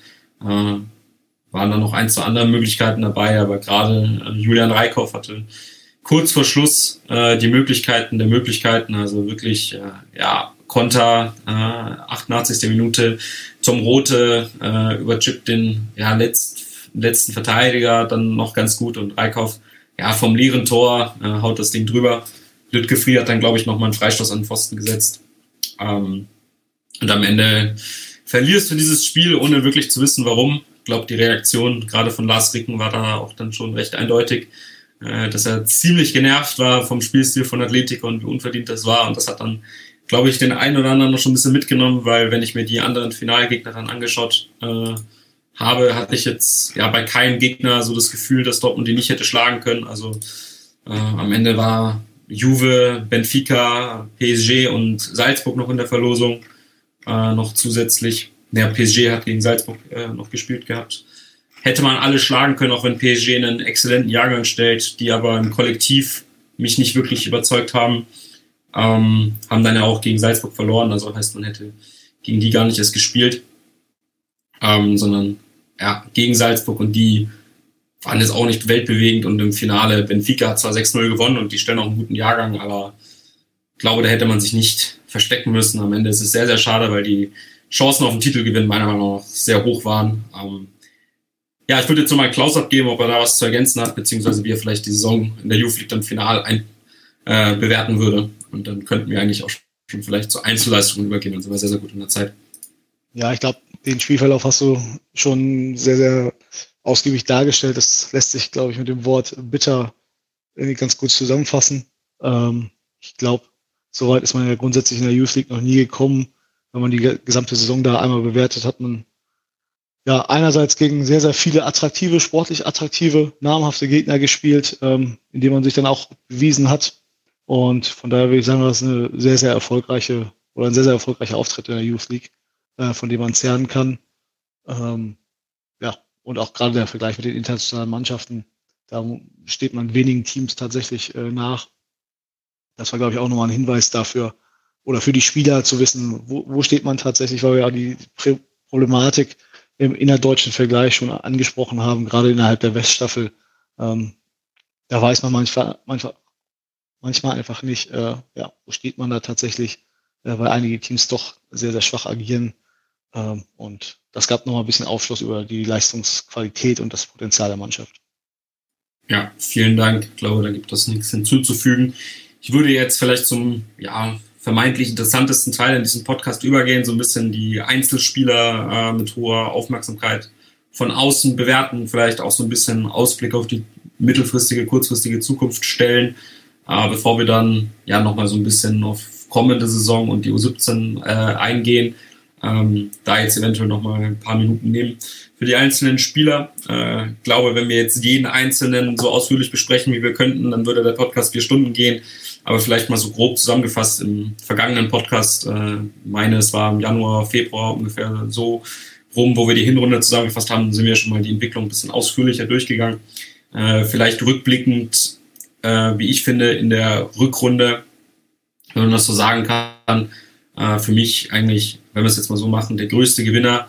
Ähm, ja, auch wenn es jetzt kein unpopulärer äh, Shout ist, äh, Beinor Gittens, äh, der zwar das ein oder andere schwache Spiel noch hatte, aber der dann wirklich fit war und wo man dann gesehen hat, das ist nicht nur ein Unterschiedsspieler, das ist ein absoluter Unterschiedsspieler, ähm, das richtig gut gemacht hat. Und wenn man das so ein Stück weit sagen darf, die ja, zweieinhalb Enttäuschungen, äh, für mich äh, Lütke Friel, der leider nicht an das angeschlossen hat aus der Hinrunde. Ich fand ihn da wirklich richtig gut und auch wenn er vielleicht jetzt nicht diese überragenden, äh, ja, das überragende Profil für den modernen Fußball hat, dann schon auf Jugendniveau ein bisschen mehr erwartet, äh, hatte dann ja nicht so fit auf mich gewirkt, hatte dann auch, glaube ich, eine Leistenoperation oder irgendwas in die Richtung, was man ihm dann schon ein bisschen angemerkt hat, dass er dann halt fit gespielt hat und ja, am Ende geht er dann in die U23 hoch und wird sich da dann zeigen, das vielleicht vorweggenommen und ja, äh, die größte Enttäuschung überhaupt, also wo ich wirklich schon fast schockiert war, auch wenn das jetzt sehr, sehr hart klingt, aber es trifft tatsächlich meine Gefühlslage, war Göktan Gürpitz.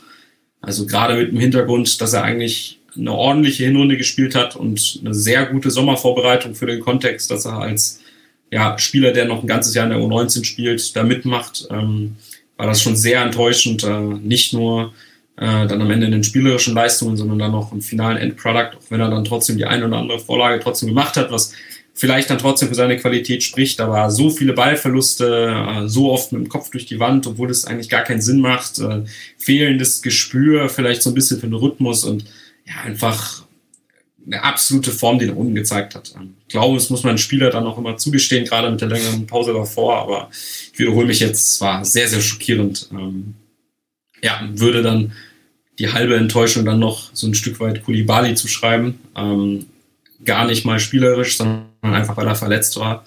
Äh, glaube, der hätte da die Minuten in der U19 in den entscheidenden Spielen, wie aber auch in der U23, sehr, sehr gut gebrauchen können, aber ist halt leider mit der Schulterverletzung dann nichts mehr Nennenswertes gekommen. Ich glaube, das Spiel gegen Atletico Madrid war auch das letzte für ihn allgemein gesprochen. Ähm, fällt jetzt ja auch zum Start der neuen Saison schon wieder verletzungsbedingt aus. Blickt auch ein bisschen nicht durch, aber gut, äh, so viel von mir. Würde jetzt direkt an Niklas abgeben, dass er das vielleicht auch so ein Stück weit so und dann können wir noch die vergessenen Spieler in Anführungsstrichen ein bisschen thematisieren.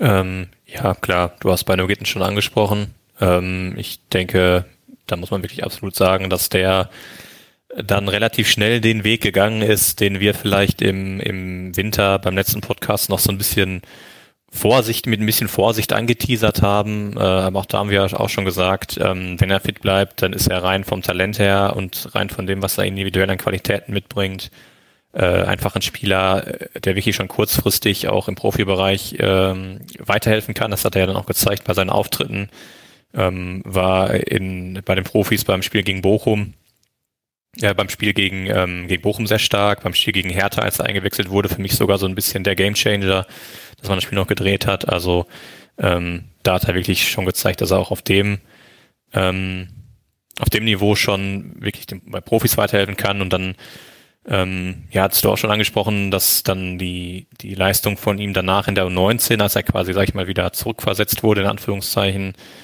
äh, dann nicht immer so ganz äh, das Gelbe vom Ei war. Ich denke, das ist aber auch ein Phänomen, was man schon öfter gesehen hat. Ich habe das auch bei Jaden Sancho zum Beispiel noch in Erinnerung.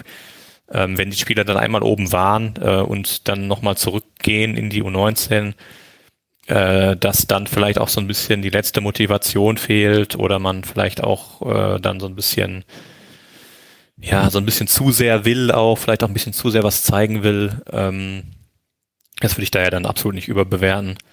Ähm, Spieler, den ich noch gerne erwähnen möchte in dem Zusammenhang, der mir gut gefallen hat und was ich eigentlich noch wichtiger finde, der meiner Meinung nach wirklich konsequent fast von Spiel zu Spiel eine positive Entwicklung nimmt, ist Reikhoff, Julian Reikhoff, ähm, der ja auch jetzt durchaus, das war ja am Anfangs noch so ein bisschen so ein Problem, äh, durchaus auch seinen Scorer kommt mittlerweile, ähm, der sich, wie gesagt, wie ich finde, stetig weiterentwickelt, äh, Fußballerisch war das ja schon immer, immer absolut äh, ohne Zweifel. Ähm, er hatte sicherlich äh, noch so ein bisschen Probleme, was die Physis angeht, ähm, was so einfach das Zurechtfinden im System angeht, so seine Rolle zu finden. Und ähm, das klappt immer besser und man sieht wirklich, wie er sich einfach konsequent weiterentwickelt. Und äh, ja, wenn das so weitergeht, dann bin ich wirklich äh, ja auch sehr gespannt, ähm, wie das mit ihm weitergeht. Er hatte jetzt dann ein komplettes Jahr U19 äh, noch vor sich erstmal mindestens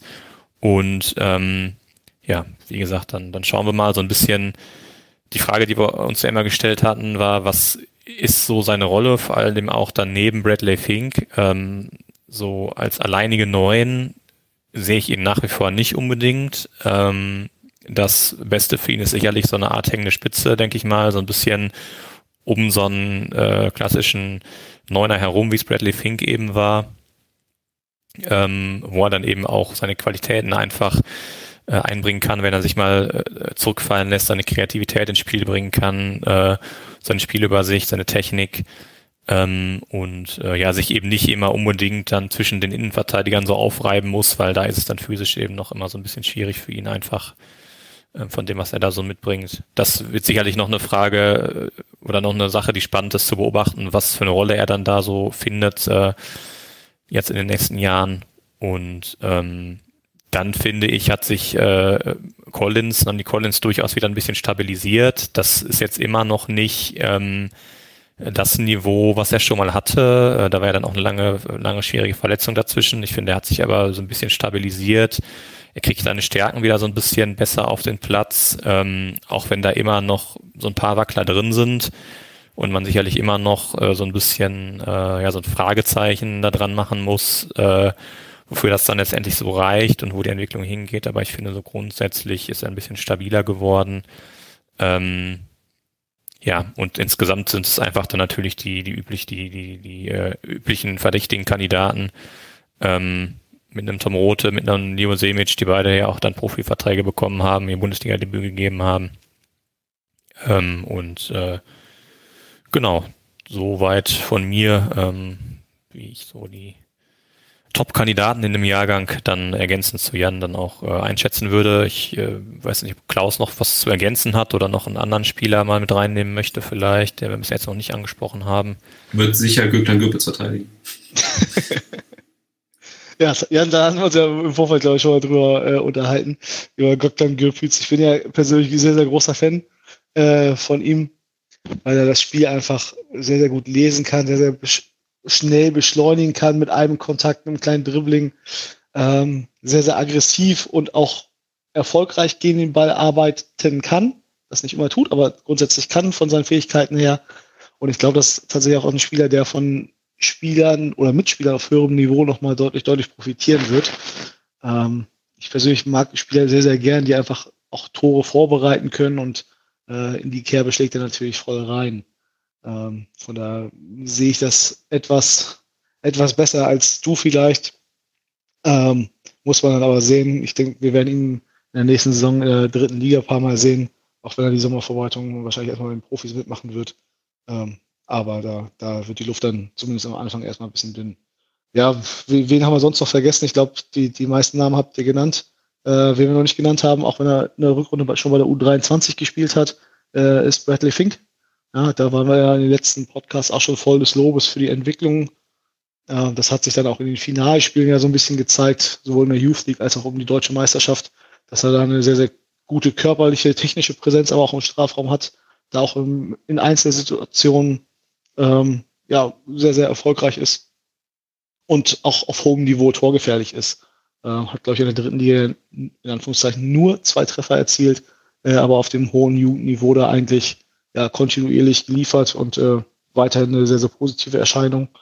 Ähm, wer vielleicht noch so ein bisschen unter dem Radar läuft, ist äh, Faruk Sissé. Den, den mag ich vom Spielertyp her ganz gern. Ist jetzt keiner für die erste Elf in der nächsten Saison beim BVB, bei den, bei den Profis, aber ist einfach ein Spieler, der, egal auf welcher Position, ob das sechs ist, Innenverteidiger oder rechter Verteidiger, ja, seine Aufgabe voll zufriedenstellend immer erfüllt, ja, flexibel einsetzbar ist und so halt ein interessanter Kaderspieler ähm, vielleicht auch in der U23 in der übernächsten Saison sein kann, darf er auch noch ein Jahr U19 spielen.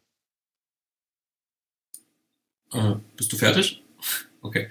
Ähm, ja, wir haben vielleicht noch ein, zwei Spieler, die ich jetzt ganz schnell abarbeiten würde, ähm, auch so ein Stück weit mit Weitsicht für kommende Saison, bevor wir bei den Spielern, die wir gerade alle angesprochen haben, ganz, ganz kurz sagen, was da jetzt nächste Saison so abgehen wird. Äh, wen wir jetzt noch nicht erwähnt haben, der auch ja ein Stück weit Aufmerksamkeit verdient, ist äh, Sammy Bamba. Ähm, ja, zynisch, plakativ ausgedrückt, mehr Muskelverletzungen als gute Spiele äh, in der Rückrunde. Ähm, was schade ist, da er in die Saison wirklich ja, mit Bradley Fink absolut hervorragend reingestartet ist. Also da war ja sogar ja bei vielen auf Twitter zumindest, auch wenn man das jetzt nicht als Maßstab nehmen sollte, so das Thema, kann man den nicht eventuell schon bei den Profis spielen, ähm, weil er halt körperlich einfach schon richtig weit ist, was übrigens auch jetzt als Ferndiagnose von mir ein bisschen vielleicht der Grund für die Muskelverletzung bei seiner intensiven Spielweise ist. Ähm, finde ihn eigentlich nach wie vor spannend und er hat auch das Glück, dass er als 2-4er, als Jungjahrgang, obwohl er schon das zweite Jahr äh, A-Jugend spielt, äh, nächste Saison da als Führungsspieler hoffentlich in Fit, äh, da dann nochmal die Entwicklung mitnehmen kann. Ich glaube, wenn er die ähm, Entwicklung so weitergemacht hätte, wie am Anfang der Saison, aber da ist jetzt viel Konjunktiv dabei, hätte er zumindest mal die Vorbereitung bei den Profis mitmachen können und sich dann gegebenenfalls empfehlen können jetzt so glaube ich, dass das kein großes Thema sein wird, äh, auch wenn seine ja, Rolle und äh, Qualität äh, dann oben vielleicht schon gefragt sein könnte. Ähm, aber nicht, dass das so kommen wird. Äh, dann vielleicht weiter, der ähnlich wie Cissé so ein bisschen unter dem Radar läuft, der gerade gegen Atletico Madrid meiner Meinung nach ein hervorragendes Spiel gemacht hat, äh, ist Jona Husek. Ähm, auch kein Spieler, wo ich glaube, dass der nächste Saison sich für die Profis empfiehlt, empfiehlt aber der ähnlich wie Kleine Bekel, ähm, zu dem ich jetzt auch gleich nochmal komme, dann nächste Saison da vielleicht eine stabilisierende Rolle einnehmen kann, der gar nicht mal so zwingend sowas Auffälliges machen möchte, wie äh, Mandy Collins zum Beispiel hinten raus, aber der dann halt einfach Stabilität gibt, äh, die richtige ja, Entscheidungen trifft, aber vielleicht, äh, um jetzt den Vergleich nochmal ein bisschen mehr anzuheizen, als kleine Beke dann trotzdem ein bisschen mehr spielerisch mitbringt. Ähm, ja, dann vielleicht auch fließend zu kleine Beke. Äh, wie ich finde, eine sehr, sehr starke Saison gespielt auf seinen Möglichkeiten, da wirklich 100% rausgeholt. Äh, ja, für die, die es nicht mitbekommen haben, das kann man ja vielleicht schon mal vorwegnehmen, äh, verlässt den Verein als Kapitän kommende Saison für mich sehr überraschend äh, und wechselt zu Holstein Kiel in die U23 mit äh, ja, kurz kurzfristiger Perspektive dann auch für die Profis, auch wenn er da meiner Meinung nach ähm, ja mit dem, was Kiel vor ihm hat, da jetzt nicht sofort eine Chance hat. Ähm, überrascht mich insoweit, weil er eigentlich ja in dem einen oder anderen Interview und auch mit ja, seiner spielerischen, so ehrlich muss man glaube ich sein, Perspektive ja vielleicht jetzt nicht so viel verschwendet hätte, wenn er sich auf sein ja, Wirtschaftsstudium, Wirtschaftsinformatik war es, glaube ich, oder Mathematik, äh, fokussiert hätte, hat das ja auch, wie schon erwähnt, ein bisschen angedeutet. Ähm, wünsche ihm natürlich viel Erfolg, hätte ihn allerdings sehr gerne in der U23 dann nochmal gesehen. Äh, ist jetzt ein Spieler, der vielleicht mal über Umwege und bei idealer Entwicklung in der Bundesliga landet, aber auch kein herber Verlust, äh, würde ich jetzt mal sagen. Könnte vielleicht so ein bisschen den Amos Pieper machen, ähm, auch wenn er ein anderes Profil hat. Ähm, ja, dann vielleicht fürs Protokoll äh, nochmal so ein bisschen die Spieler von der Bank.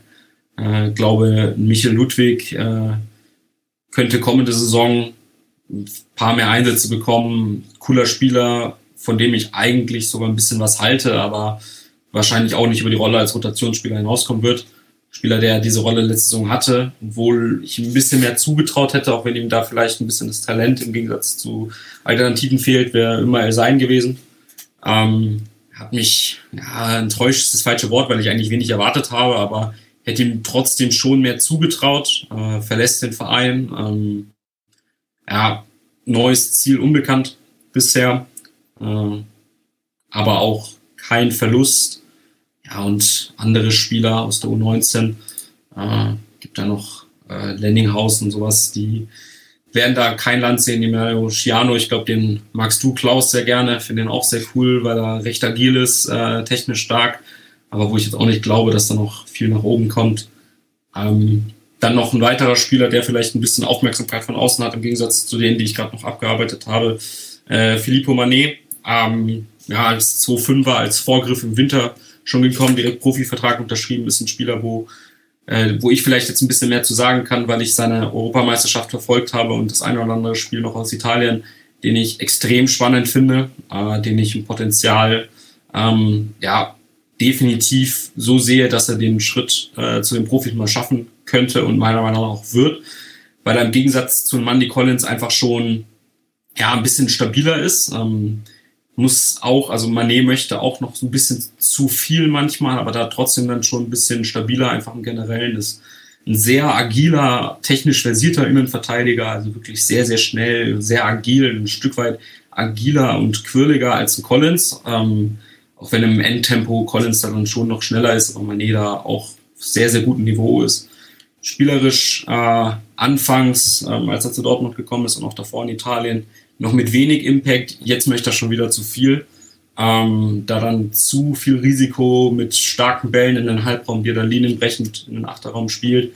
Äh, aber wenn man das alles gebändigt bekommt, kann ich mir sehr, sehr gut vorstellen, dass das ein Spieler wird, der mittelfristig dann hochrückt, vielleicht über die U23, um ihm da kontinuierlich Spielpraxis zu geben.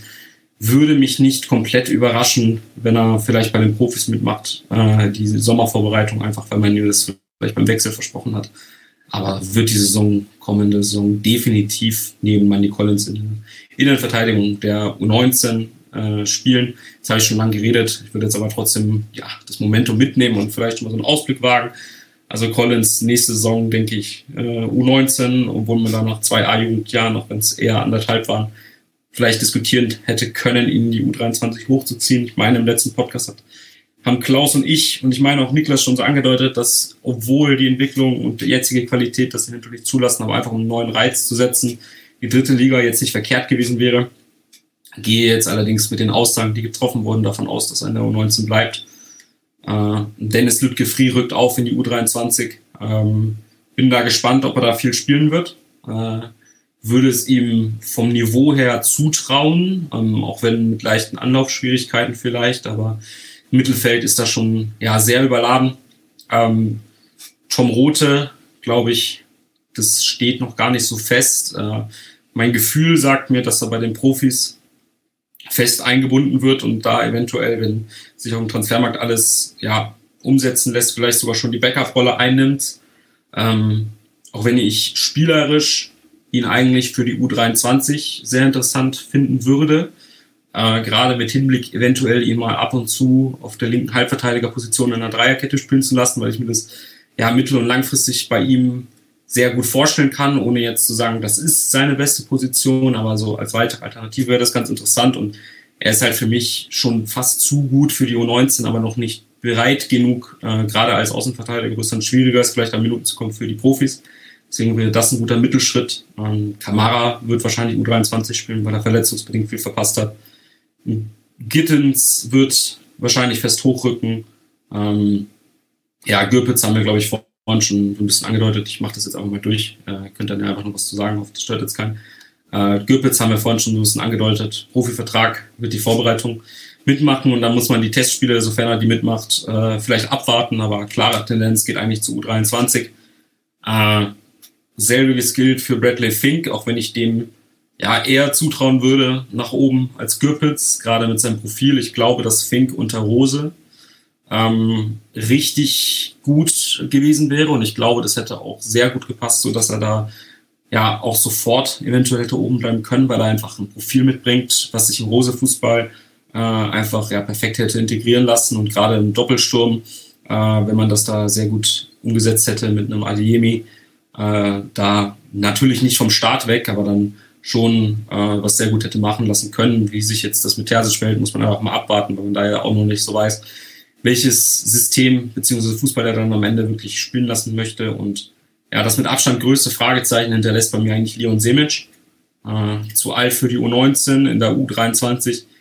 Ähm, was ja sehe ich eigentlich keinen Platz für ihn, weil man da einen sehr, sehr starken Spieler aus Holland geholt hat, äh, den ich da eigentlich absolut gesetzt sehe glaube auch, dass man ihm bei der Verlängerung ein Stück weit das Versprechen machen musste, einfach eine Perspektive aufzuzeigen.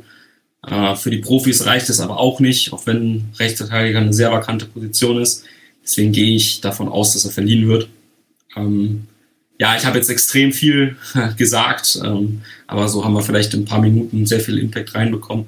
Vielleicht jetzt aber mal an dich, Klaus, musst du mich unbedingt irgendwo korrigieren oder würdest du irgendwo beipflichten und dann, äh, nachdem Klaus fertig ist, vielleicht dasselbe direkt zu Niklas?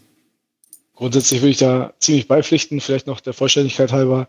Äh, auch Silas Ostrinski wird in die U23 mit aufgenommen, wird da vermutlich den dritten Keeper geben hinter äh, Unbehauen und Lotka. Ähm, genau, bei Lütgefri bin ich ähnlich gespannt wie du, was er in der U23 zeigen kann. Rein vom Fußballerischen her, glaube ich, wird er da nicht die ganz, ganz großen Probleme bekommen. Ähm, Im athletischen Bereich ist er da vielleicht eher auf dem Niveau von Franz Pfanner unterwegs. Äh, und das kann im ja, modernen Drittliga-Fußball auch schon vielleicht das eine oder andere Mal an die Grenze kommen. Also ich glaube, da gibt es durchaus ein bisschen Nachholbedarf. Ähm, ansonsten hast du, glaube ich, alle der Vollständigkeit halber erwähnt. Vielleicht, um, bevor jetzt Niklas das Wort ergreift, auch mal dich gefragt, was denkst du passiert mit Leon Semic? Ich, gehe davon aus, also ähnlich wie du, in der U23 mit Vermeulen hat man da einen sehr, sehr starken Spieler geholt. Da ist jetzt auch erstmal die Fragestellung mit, mit dem neuen Trainer Preußer, welche Grundordnung wird man da spielen? Wird man weiter mit einer Dreierkette agieren oder hat man vielleicht auf der rechten Seite auch mal zwei Spieler zur Verfügung? Dann kann Semic eventuell mal hinten rechts spielen und äh, der Niederländer eine Position weiter vorne. Ähm, wobei ich glaube, Preußer auch in Freiburg in der Jugend viel, viel auf eine Dreierkette gesetzt hat in der Vergangenheit. Äh, von daher gehe ich davon aus, dass die Grundordnung ähnlich wie beim Maßen äh, bleiben wird, zumal der Kader ja auch in die Richtung zusammengestellt wurde. Ähm, kann mir vorstellen, dass er in der Bundesliga der Vorbereitung mal reinschnuppern kann. Wie du sagst, wir sind da einigermaßen vakant aufgestellt. Ähm, Meunier hatte in der Zeit unter Terzic äh, in, in, dem halben Jahr ja keine besonders gute Rolle gespielt. Äh, da der Matteo Moray ja seine Vorzüge bekommen. Da ist Semic vom Spielertyp her nicht ganz weit von entfernt. Allerdings, um da dauerhaft eine ernsthafte Startelf-Rolle zu spielen, sehe ich ihn auch noch ein bisschen zu grün tatsächlich. Also ähm, bin gespannt. Ja, das ausführliche Wort dann somit an Niklas abgegeben. Genau. Ähm, ja. Vielleicht auch noch meine Einschätzung kurz zu Semic. Äh, das sehe ich also exakt genauso. Ich glaube, dass es tatsächlich das Beste wäre, ihn zu verleihen. Es gab ja auch, das hat man ja im Zuge der Vertragsverlängerung, die ja auch so ein bisschen auf der Kippe stand beim BVB, durchaus schon Interesse aus der, äh, aus der zweiten Liga auch. Ähm, da ist natürlich dann die Frage, okay, ähm, ist das, reicht es da für ihn? Ähm, da sollte man wirklich ganz genau gucken, dass man da ihm auch zu einer Mannschaft gibt, wo er wirklich Spielpraxis bekommt. Ähm, das ist, denke ich, das Wichtigste auch dann äh, für ihn. Und ähm, ja, bei Bino Gittens bin ich äh, der Meinung, dass er relativ schnell auch bei den Profis wirklich eine wichtige Rolle einnehmen wird schon. Er wird sich da meiner Meinung nach, da lehne ich mich jetzt mal weit aus dem Fenster, äh, schon in der Hinrunde zu einem Stammspieler entwickeln. Den werden wir also, denke ich, gar nicht mehr, auch nicht in der Youth League wahrscheinlich, äh, bei der U19 sehen, in der U23 natürlich schon gar nicht. Und ähm, ja, Bradley Fink wird tatsächlich auch eine interessante Geschichte, weil ähm, ich glaube, dass er so ein bisschen die, die Rolle von Steffen Tigges auch einnehmen könnte, die Kaderrolle. Tigges, der ja jetzt äh, nach zum ersten FC Köln wechselt, äh, in dieser Woche offiziell geworden. Ähm, hängt natürlich auch so ein bisschen davon ab, was eventuell noch passiert auf der Stürmerposition. Aber ich sag mal so, diese Pendlerrolle U23 Profis ähm, dann auch durchaus äh, ja relativ oft dann auch im Profitraining dabei, Spielzeit vielleicht eher noch über die U23. Ähm, ich denke, das wird so die Rolle von, von Bradley Fink sein. Ähm, Linksverteidiger Tom Roth habt ihr auch schon so ein bisschen angesprochen, auch sicherlich maßgeblich davon abhängig, was auf dem Transfermarkt dann noch passiert. Ähm, Nico Schulz ähm, möchte man natürlich weiterhin gerne abgeben. Äh, Rafael Guerrero ähm, haben jetzt auch die Rohnachrichten heute nochmal gemeldet. Ist man auch offen, was äh, einen Transfer angeht?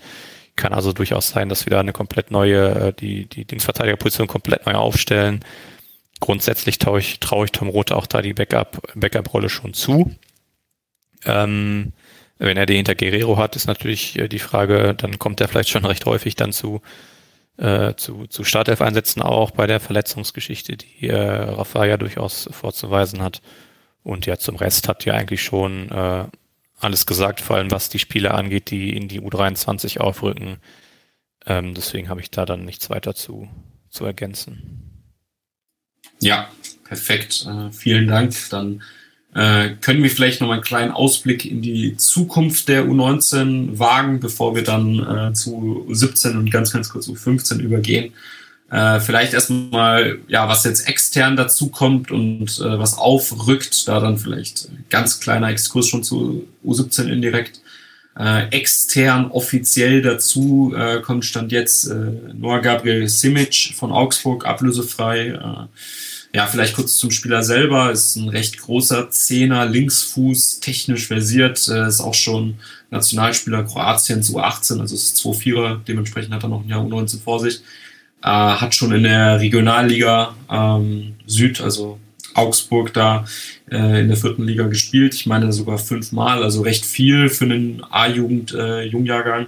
Äh, ähm, ja, ist ein Spieler, der auf Jugendniveau, finde ich, kommende Saison gut bis sehr gut performen äh, wird, der auch eventuell mal, ja, gerade nach der Saison, wenn er die Entwicklung nimmt, die ich mir vorstellen kann, dass ein Unterschiedsspieler in den Jugendspielen ist, vielleicht mal bei den Profis mittrainiert, äh, dann allerdings eher mittel- wie langfristig den Weg über die U23 und dann da äh, zu einem anderen Verein gehen wird. Also das ist jetzt kein Beinau Gibbons oder Tom Rote, äh, die sich dann da nach oben durchsetzen werden. Man muss allerdings sagen, dass ich für meinen Teil damals dasselbe über Tom Rote ein bisschen gedacht habe, auch wenn ich ihn nicht davor spielen sehen habe, aber das so ein ja, Art Transfer war, der eigentlich eher für diese Entwicklung gesprochen hätte. Äh, von dem, was ich von Siemens allerdings gesehen habe, gehe ich von der Entwicklung aus. Aber Spieler, der da die Lücke füllen wird auf der 10, kann auch im Sturm spielen. Also vielleicht gibt es dann einen sehr ja, wechselhaften Sturm aus Reikhoff und Simic.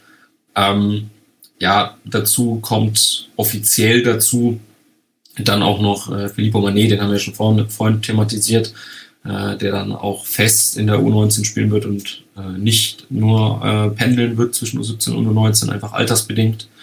Ähm, ja, haben wir ja schon vorhin gesagt, was man da erwarten kann. Äh, extern, um dann wieder den Schritt zurück zu machen, kommt dann noch äh, Campbell dazu.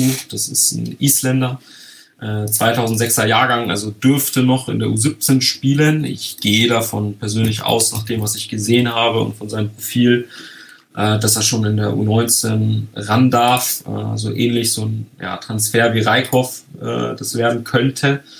Ähm, muss jetzt allerdings hier, bevor ich jetzt die ganz großen Lobeshymnen ansetze, vielleicht auch schon mal ein bisschen vorsichtig relativieren. Äh, ich habe ihn ja aus anderen Hintergründen schon vor dem Wechsel äh, ab und zu gesehen, muss sagen, er ist aufgefallen, gerade weil er als 2006er, also als U16-Spieler, U16-Nationalmannschaft schon in der U17-Nationalmannschaft von Island und dementsprechend bei der EM-Qualifikation gespielt hat, äh, ist er dann natürlich ins Notizbuch gerückt, so ein Stück weit, ist ein äh, Rechtsaußen, Strich Zehner, der meiner Meinung nach auf der 8 spielen kann, äh, und Linksaußen natürlich, äh, der Linksfuß ist und dementsprechend schon das Profil aus dribbelversiert, äh, spielstark und Linksfuß schon interessant. Körperlich recht weit, hat auch schon in Island äh, Herrenfußball gespielt. Äh, da noch nicht zu viel. Ähm, ja, ich glaube, das ist einer, der auf U19-Niveau dann am besten aufgehoben wäre, auch wenn die U17 jetzt für die Eingewöhnung vielleicht jetzt nicht komplett falsch wäre. Aber ich glaube, da wird man das wie mit Reikhoff machen, dass da einfach schon um andere Reize zu setzen, der Schritt kommt. Ähm, was man von ihm erwarten kann, ist äh, Spieler, die aus dem Ausland äh, geholt werden. Ähm, Gerade in dem Alter sind eigentlich immer mit Profi-Potenzial und ich vorhin schon angedeutet, glaube, wenn er dann bei Gleichaltrigen oder nochmal einen Entwicklungsschritt mehr äh, sich dann so ein bisschen anpasst, dass er dann eventuell diese Überzeugung zeigen könnte, die mir bisher noch so ein bisschen gefehlt hat. Äh, wollte das jetzt, um es vielleicht noch mal ein bisschen äh, auf den Punkt zu bringen, gar nicht sagen, dass ihm das Potenzial fehlt, einfach nur, dass ich da noch ein Fragezeichen habe, weil er eben es noch nicht gezeigt hat, aber die Ansätze sind definitiv da. Äh, wird dann da, glaube ich, auch in der U19 auf rechts außen äh, mit Ono Frietti konkurrieren, äh, der aus der U17 aufrückt. Frage ist, was passiert mit ihm? Ähm, gibt da das ein oder andere, was man gehört hat, dass der vielleicht wechseln könnte, habe ich auch von mehreren Leuten da jetzt schon Andeutungen gehabt. Äh, ja, muss man schauen. Äh, halte von Onofrietti nicht allzu viel, wäre jetzt kein Verlust. Ähm, ansonsten gibt es für die U19 keinen bestätigten weiteren Neuzugang. Äh, ohne es zu wissen, glaube ich, dass man ja da noch ein bisschen was probiert. Man hat es ja unter anderem äh, bei einem Linksverteidiger äh, Adam Asnou äh, von Barcelona probiert. Das war ja auch äh, öffentlich schon.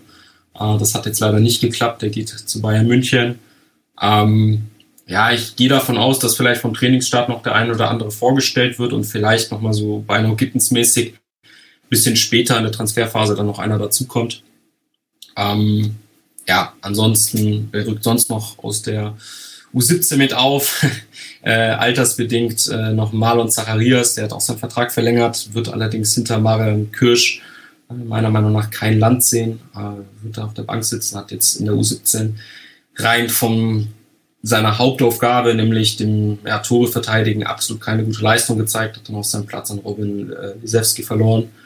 Äh, dann Spieler, den äh, Klaus auch wieder sehr gut findet, äh, Raphael Lubach, äh, hat unter anderem auch schon in der U19 gespielt gegen Ende. Ähm, finde den auch gut, erinnert vom Spielertyp meiner Meinung nach brutal an Göpitz, auch wenn sie kleine Unterschiede haben. Also dynamischer Achter, der äh, meine ich, in der U17 auch nach der Verletzung äh, von Jaden Kortzinitz, der auch aufrücken wird, äh, auf der alleinigen Sechs gespielt hat. Äh, kann ich mir gut im Jugendfußball vorstellen, aber ich meine, das haben wir auch im letzten Podcast auch öffentlich gesagt, keiner, wo man jetzt den Schritt nach oben zwingend erwarten muss. Äh, selbe gilt für Kortzinitz, der auf Jugendniveau wahrscheinlich gut sein wird, aber nicht die Perspektive nach oben. Ähm, ja, wen gibt's noch äh, aus der 17 aufrückend? Äh, Marlon Ubani äh, hat, meine ich, auch schon in Testspielen in der U19 gespielt. Äh, ist ein, war früher ein Stürmer, Strich Außenspieler, der jetzt allerdings äh, mit einem starken Wachstumsschub äh, und Fokus auf Umschaltspiel äh, auf die Rechtsverteidigerposition gerückt ist. Ähm, erinnert da so ein Stück weit an Ansgar Knaufen Spielstil, also braucht Raum, braucht Umschaltsituationen und kommt auch viel über die Physis muss sagen, ich finde ihn rein von den Anlagen als Rechtsverteidiger ziemlich spannend. Das ist so ein Spieler, der, wenn er nochmal so ein bisschen überraschend den Schritt macht, eventuell mal interessant werden könnte, einfach aufgrund seines ja, Profils und der Vakanz auf der Rechtsverteidigerposition, aber rein isoliert betrachtet vom Talent nicht zwingend. Ähm, ja, dann noch zwei Spieler, die als etatmäßige Jungjahrgänge aufrücken werden. Äh, einmal Luke Rahmann als Innenverteidiger, äh, so ein Stück weit als Konsequenz aus dem, was aus der U15 äh, hochkommt in die U17. Das vielleicht schon mal vorweg der einzige wirklich relevante Spieler da aus der U15, der in die U17-Bundesliga höchstwahrscheinlich aufrücken wird, ist Tyler Meiser. Ein sehr spannender Innenverteidiger, den wir vielleicht später nochmal kurz im Profil beschreiben können.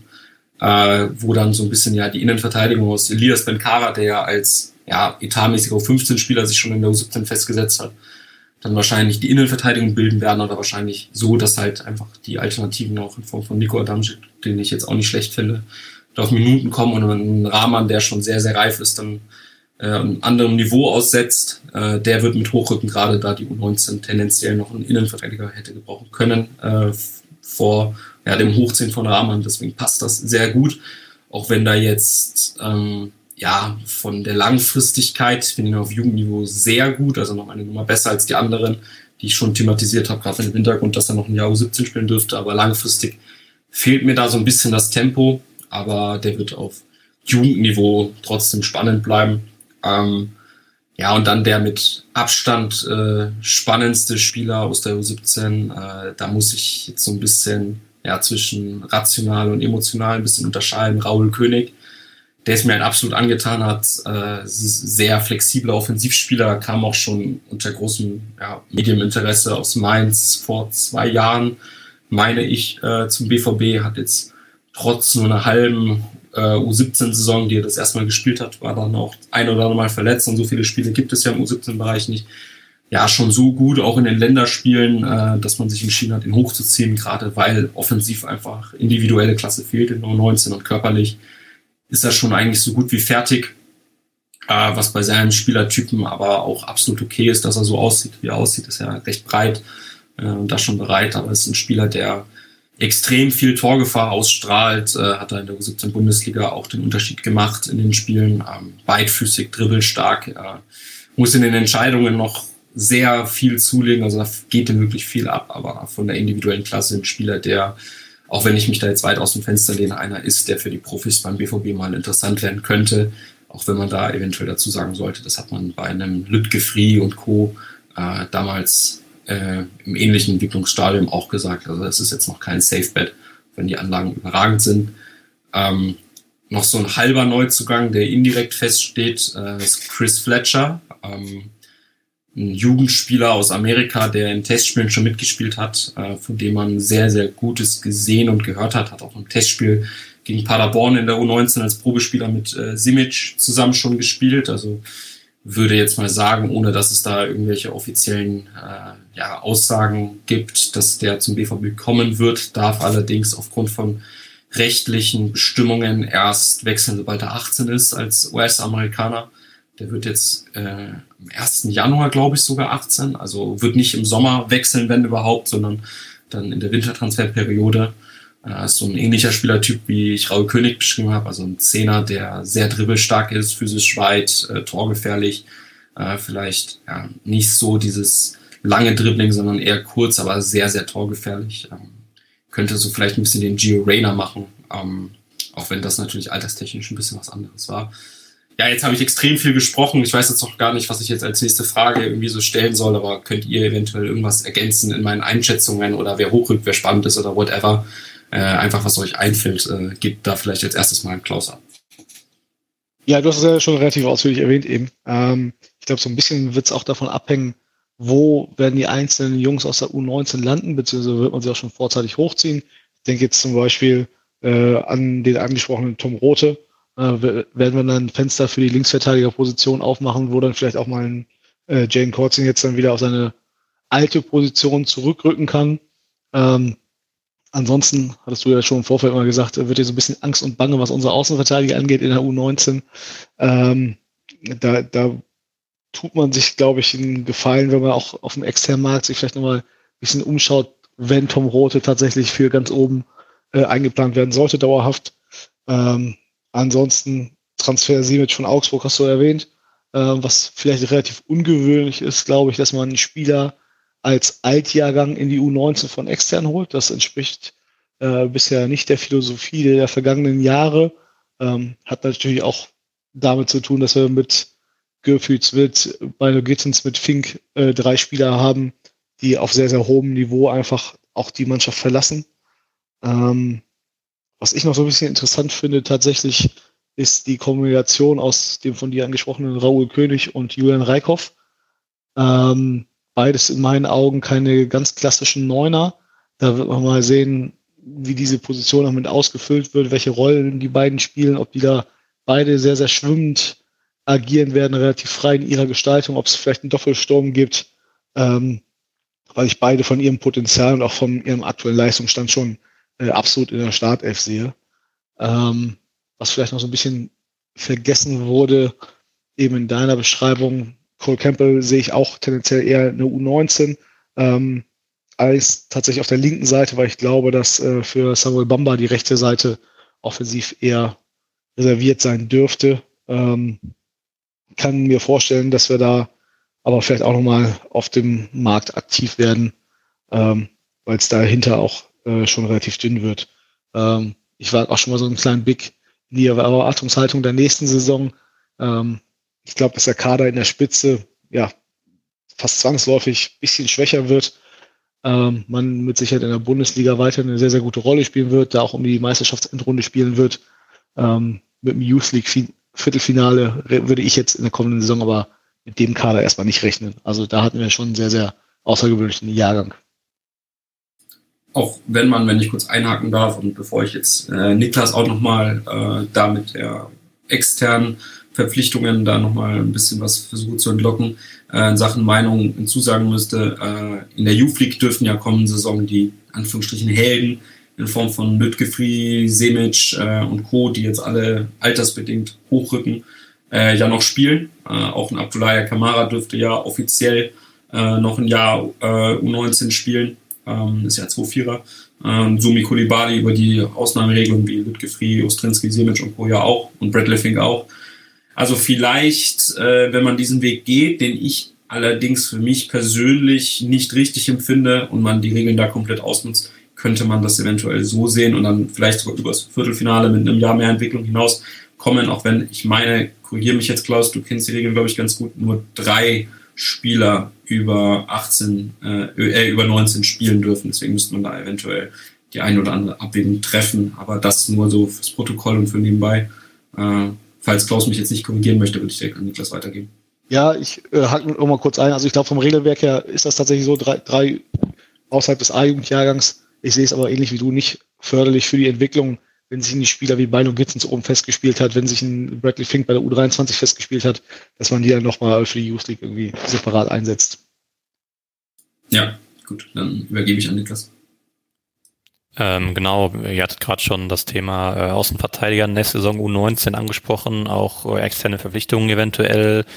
Ähm, sicherlich hattet, hattet ihr erwähnt, das ist auch so ein bisschen davon abhängig, äh, wo spielt Tom Rote dann in der nächsten Saison hauptsächlich. Ähm, es gibt ja immer noch das hartnäckige Gerücht um äh, Prince Anning von, äh, aus der Jugend von Ajax Amsterdam ähm, den man ja auch in den Spielen gegen den WVB in der Youth League äh, begutachten konnte. Das Gerücht taucht jetzt in den letzten Wochen eher im Zusammenhang mit der U23 auf. Er könnte aber noch U19 spielen. Ähm, ich denke, dass man das auch vielleicht dann so ein bisschen dynamisch betrachten muss, einfach, dass vielleicht ein Tom Rote äh, so ein bisschen pendelt zwischen U19 und Profis und dann Prince Anning, falls er dann kommen sollte, zwischen U19 und U23 ähm, das wäre dann vielleicht so ein externer Neuzugang dann für diese Außenverteidigerposition ähm, eben in der nächsten Saison. Und ähm, ja, ansonsten habe ich jetzt eigentlich nicht mehr viel zu ergänzen. Ihr hattet ja das, was dann auch intern aus der U17 hochkommt, hat der Jan ja schon alles dann auch äh, angesprochen. Ähm, klar ist, das hatte Klaus gesagt, der Kader verliert natürlich an Qualität. Ähm, ich würde noch mal so ein bisschen auch, und dann können wir, denke ich, auch in dem Zusammenhang überleiten, so ein bisschen noch mal ein paar Minuten über die U17 dann zu sprechen, ähm, auf die äh, Rochade ähm, im Trainerbereich dann in der Jugendabteilung äh, so ein bisschen eingehen. Ähm, da wurde ja dann einiges an Verschiebungen, sage ich mal, nötig durch äh, den Abgang von äh, Sebastian Gebhardt, der wir ja auch schon in der Interimszeit von Terzic dann Co-Trainer wird bei den Profis. Dadurch ist natürlich die ähm, Rolle des U17-Chefcoachs dann äh, relevant. Ähm, das hat ja in der Interimsphase, als Terzic das erste Mal dann eben Gebhardt zu sich geholt hat, äh, der Co-Trainer dann äh, übernommen. Jetzt hat man sich dafür entschieden, ähm, dann eben aus dem unteren U16, U15-Bereich das Ganze so ein bisschen aufzufüllen mit äh, mit äh, äh, Carsten äh, Gorges und äh, ich glaube dann auch äh, Marco Lehmann, die sich so ein bisschen dann jetzt so aufrücken aus der 15 oder 16.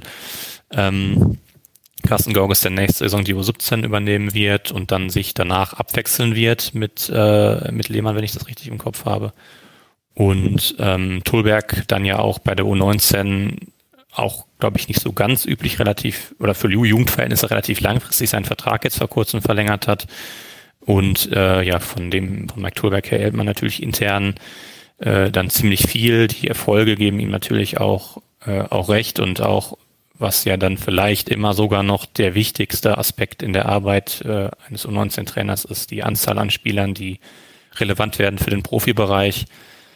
Ähm, also da denke ich, kann man schon dann von der insgesamt guten Arbeit von Mike Tulberg sprechen was dann eben auch mit diesem relativ langfristigen Vertrag äh, honoriert wird. Und ähm, ja, wie gesagt, dann würde ich in dem Zusammenhang, äh, wenn jetzt keiner was zu ergänzen hat, äh, mal zu 17 überleiten. Ähm, ich hätte kurz ja. eine Sache noch, die ich bei äh, Toolback vielleicht im Detail ergänzen würde.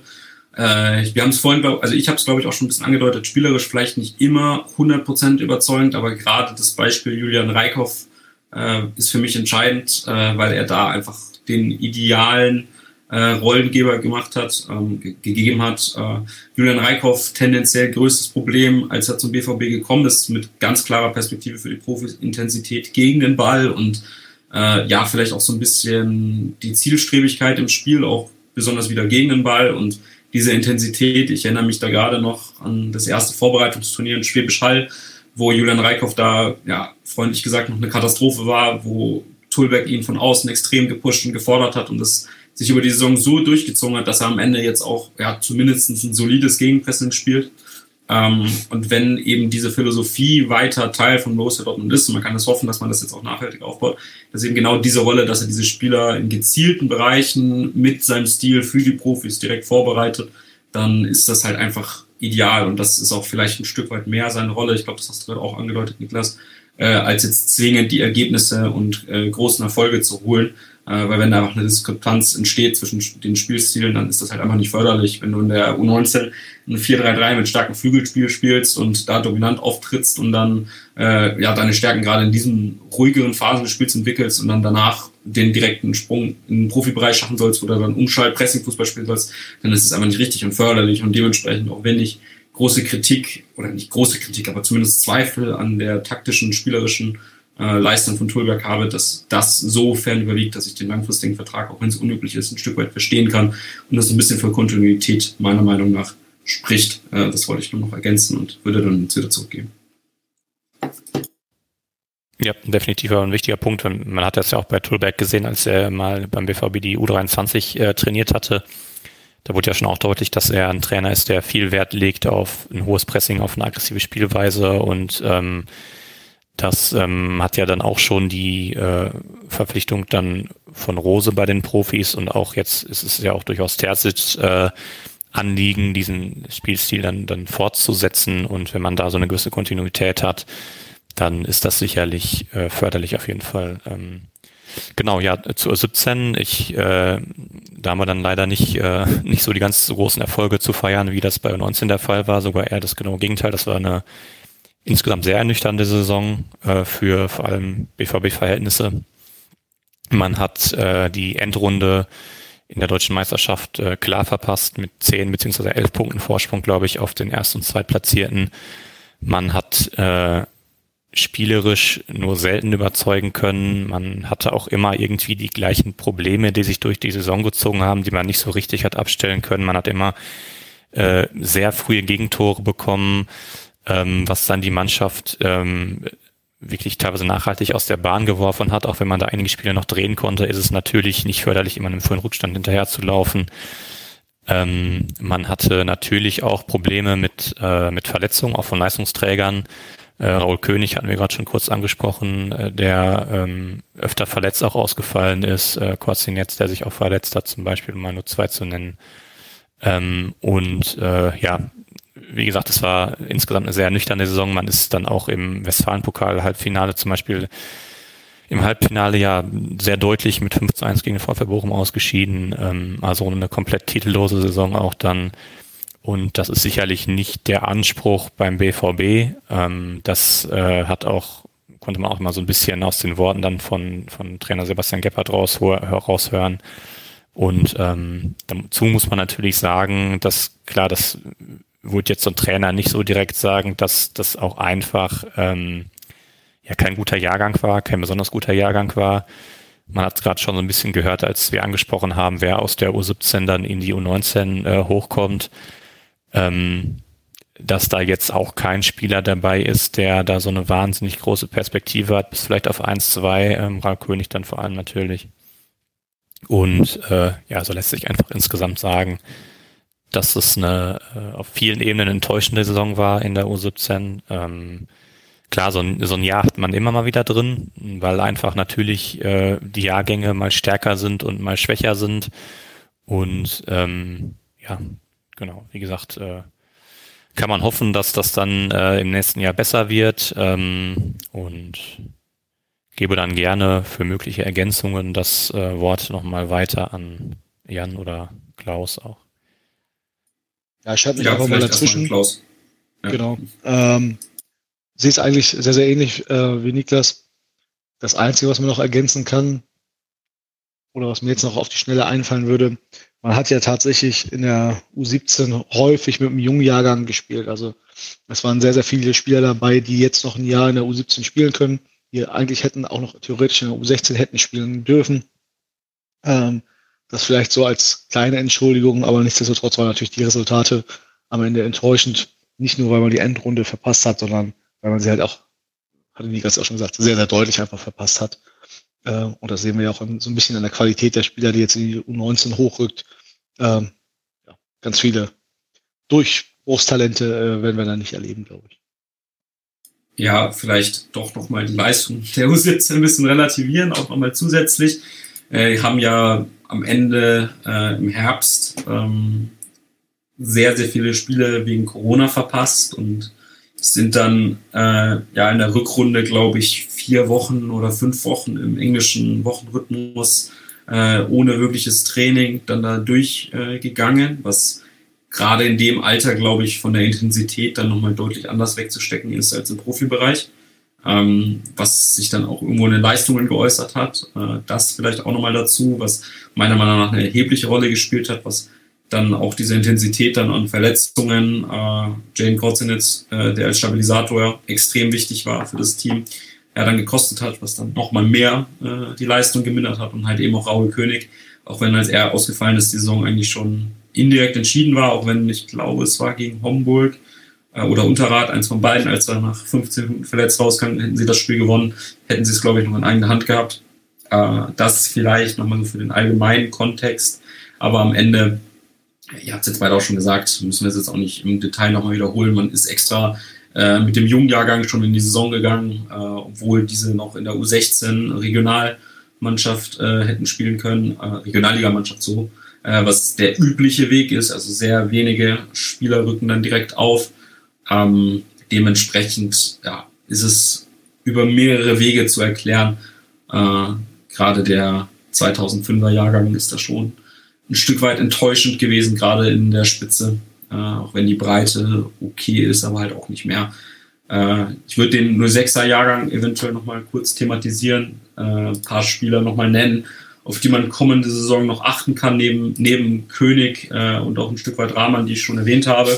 Also, ja, vielleicht erstmal nochmal allgemein gesprochen. Also, König, das ja, tut mir immer schwer, so einen 15-Jährigen so große äh, so viel Gewicht auf die Schultern zu legen. Aber das Ausnahmetalent äh, dieses Jahrgangs auch im ganzen äh, Vergleich in Deutschland, äh, die Spitze neben eins, zwei anderen, ähm, muss sich da vor niemandem verstecken. Äh, auch in der körperlichen Entwicklung, wie schon erwähnt, sehr, sehr weit. Äh, der hat eine Perspektive. Äh, dann gibt es noch einen Paris Brunner, der ja auch ähm, körperlich recht weit ist, schon recht früh entwickelt, äh, von dem man nächste Saison in der U17 äh, Bundesliga, wenn er denn da bleibt, ich gehe davon aus, äh, auch seine, ja, jetzt spielt man ja noch das alte System, dass man nur einmal gegeneinander spielt, aber trotzdem so 15 Tore, denke ich, erwarten kann. Äh, also, dass er pro Spiel mindestens einmal trifft, äh, vielleicht sogar ein bisschen mehr, wenn er die Entwicklung fortsetzt. Ist ein sehr kompletter Stürmer, der ja in Anführungsstrichen nur bei 1,86 landen wird oder so, aber trotzdem da schon eine gute Körperlichkeit für sein Alter mitbringt, wird jetzt allerdings kein absoluter Brecher, allerdings trotz dieses recht guten Körpers über das Technische kommt, über Tiefgang kommt, kann auch auf den Flügeln spielen, auch wenn das eher seine Ausweichrollen sind als primär. Also ich finde ihn im Paket extrem spannend, auch wenn er noch ein bisschen braucht. Ähm, also auf den kann man definitiv achten. Äh, Marlon Ubani habe ich schon angedeutet. Äh, der rückt auf, das sind zwei Fünfer, deswegen kann man ihn vernachlässigen. Jetzt hier in der Erklärung ähm, Charles Herrmann, der damals aus Hannover, ich glaube 2020 gekommen ist, äh, auch ja eine gute Saison gespielt, auch wenn ich ihn nicht so hoch sehe wie einen Brunner und einen König, auch wenn er in der Nationalmannschaft komplett gesetzt ist äh, und da von Christian Lück eigentlich ja, sehr gerne gesehen ist, in fast jedem Lehrgang mit dabei war, obwohl da viel ausprobiert wurde, war er als Stabilisator dabei, äh, kann eigentlich alles spielen, hat in der Jugend bei Hannover im zentralen Mittelfeld gespielt, ist jetzt mit seinem Spielstil äh, auf die Flügel gerückt, links außen, rechts außen, gegen Ende dann auch auf den Außenverteidigerpositionen, wo ich ihn mittel- wie langfristig eigentlich auch sehe, weil ja, neben dem Tempo eigentlich sein größtes Abseits eigentlich die äh, Setpieces, also die äh, Standardsituationen und Flanken sind da teilweise auch unter Gebhardt. Das war ja recht wild als Linksfuß Rechtsverteidiger gespielt. Ähm, ja, auf den kann man achten, auch wenn ich da jetzt langfristig nicht so viel sehe, wie gesagt. Äh, Chel Wettjen äh, gehört äh, vom Potenzial her dann wahrscheinlich doch schon zu der Riege. Äh, da hole ich euch dann gleich nochmal mit ins Boot, äh, weil mich da eure Einschätzung sehr interessieren würde. Ähm, ich finde ihn im Profil wirklich hervorragend. Also so, es ist ein äh, vielleicht jetzt für die Zuhörer eher mal gesprochen, ähm, ja, aktuell noch leicht unterentwickelter physischer Spieler, aber mit Anlagen, dass der schon bei seinen 1,83, 1,85 mal landen könnte noch, äh, noch viel Muskelmasse aufzubauen hat. sehr schnell ist, sehr spielintelligent, also da wirklich schon auf hohem Niveau, auch wenn er noch nicht wirklich gefestigt ist. Ähm, einfach ein brutales Profil, weil er einfach alles kann und während er alles kann, auch viele Dinge sehr gut kann, wie ich jetzt gerade schon angedeutet habe. Äh, sich wahrscheinlich langfristig als Achter etablieren wird, aber auch unter anderem schon als Außenverteidiger, als Stürmer gespielt. Also da bin ich extrem gespannt, was die nächste Saison mit einem physischen Entwicklungsschub hergeben wird. Äh, ich würde jetzt hier auch mal einhaken, bevor ich jetzt noch die ein, zwei anderen Spieler durchgehe und euch mal nach der Meinung zu Wettchen fragen, ob nur ich ihn so gut sehe oder ob ihr ihn auch so gut seht. Vielleicht erstmal an Niklas. Nö, dem würde ich definitiv beipflichten und ich glaube, dass er auch intern beim BVB, wie man so hört, ähm, ja durchaus den Top-Talente-Status genießt, also man sich da auch viel von ihm erwartet. Ich sehe ihn dann mittelfristig auch, mittel- und langfristig auf der Achterposition, weil einfach da seine Fähigkeiten, vor allem seine Spielintelligenz und auch seine technischen Fähigkeiten am äh, besten, denke ich, zur Geltung kommen sollten. Ähm, ja, und äh, genau. Also ich kann mich dem dann durchaus anschließen, was deine Einschätzung angeht. Gibt es was zu ergänzen, Klaus?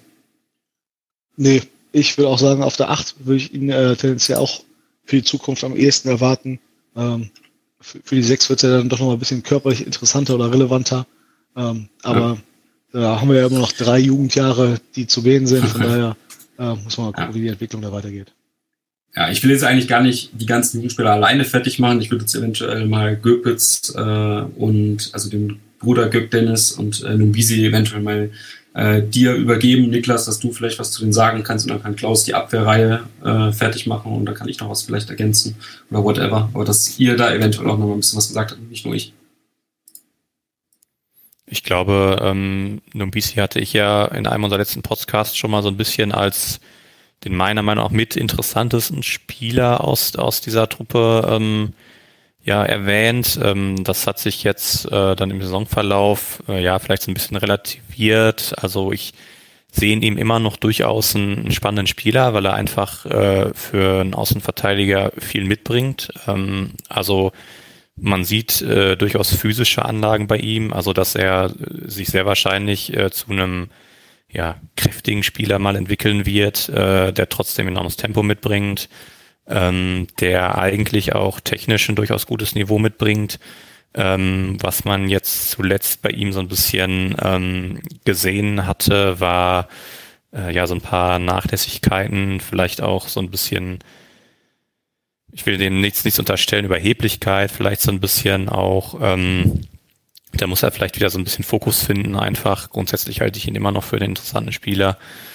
Ähm, zu dem ähm, jüngeren äh, Göpütz, äh, muss ich sagen, kann ich jetzt nicht allzu viel sagen. Deswegen würde ich da, äh, was die Bewertung angeht, dann nochmal an Jan oder Klaus weiter bzw. zurückgeben. Klaus, willst du oder soll ich? Ja, kann ich machen. Ähm, ich glaube, wir haben ja schon beim größeren oder älteren Gürpitz ähm, immer über das Thema Körperlichkeit äh, gesprochen, dass wir da noch deutlichen Nachholbedarf sehen. Äh, ich glaube, das gilt für seinen Bruder nochmal deutlich umso mehr. Ähm, ich würde ihn auch nicht auf dem ganz, ganz großen High-Level sehen, muss ich gestehen.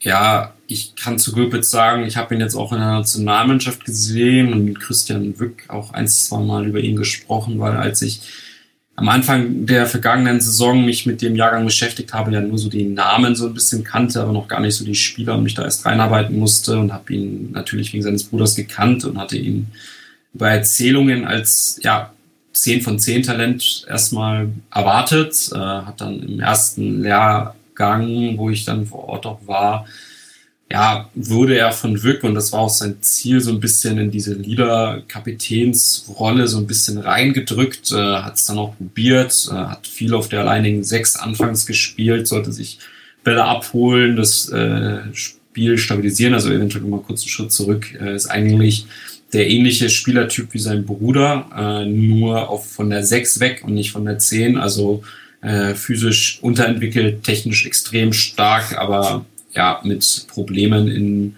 äh, der Behauptung und dann vielleicht auch so ein bisschen in der Konstanz und in der, ich weiß jetzt nicht, wie man es korrekt ausdrückt, äh, in der Extrovertiertheit, also wie sehr stirbt er sich gegen Widerstände. Äh, das hat sich dann auch geäußert. Ich fand ihn in der U17 Bundesliga nicht so gut, ähm, hat dann auch unter anderem auf dem Flügel gespielt, weil er da dann vielleicht seinen Körper so ein bisschen verstecken konnte. Ist ein Spieler, den ich von den Anlagen her aber trotzdem extrem spannend finde, äh, weil er eben ja technisch gut ist, athletisch eigentlich sogar auch. Ähm, obwohl er da im Saisonverlauf irgendwie ein bisschen langsamer wurde gegen Ende, weiß jetzt nicht, woran das lag, äh, aber strategisch und technisch in Sachen Vororientierung eigentlich sehr hohes Niveau hat, aber aktuell in einem sehr, sehr tiefen Loch ist, äh, ja, äh, wird er dann eventuell, also da kann man nächste Saison mal abwarten, was da kommt, aber müsste ihn jetzt auch nochmal sehen, wie er sich entwickelt hat. Vielleicht doch, das ist vielleicht ganz interessant, hat ja mit Göktan Göpitz zusammen seinen Vertrag verlängert. Äh, in der Mitteilung hieß es, meine ich sogar auch, dass er einen Profivertrag unterschrieben hat. Das wäre jetzt allerdings sehr ungewöhnlich und würde mich jetzt wundern, war vielleicht das Wording einfach ein bisschen ja, missverständlich. Äh, ja, äh, Niklas, kannst du vielleicht zu einem anderen Spieler noch was sagen, dass du da vielleicht noch einen, außer nur einen BC aufgegriffen hast?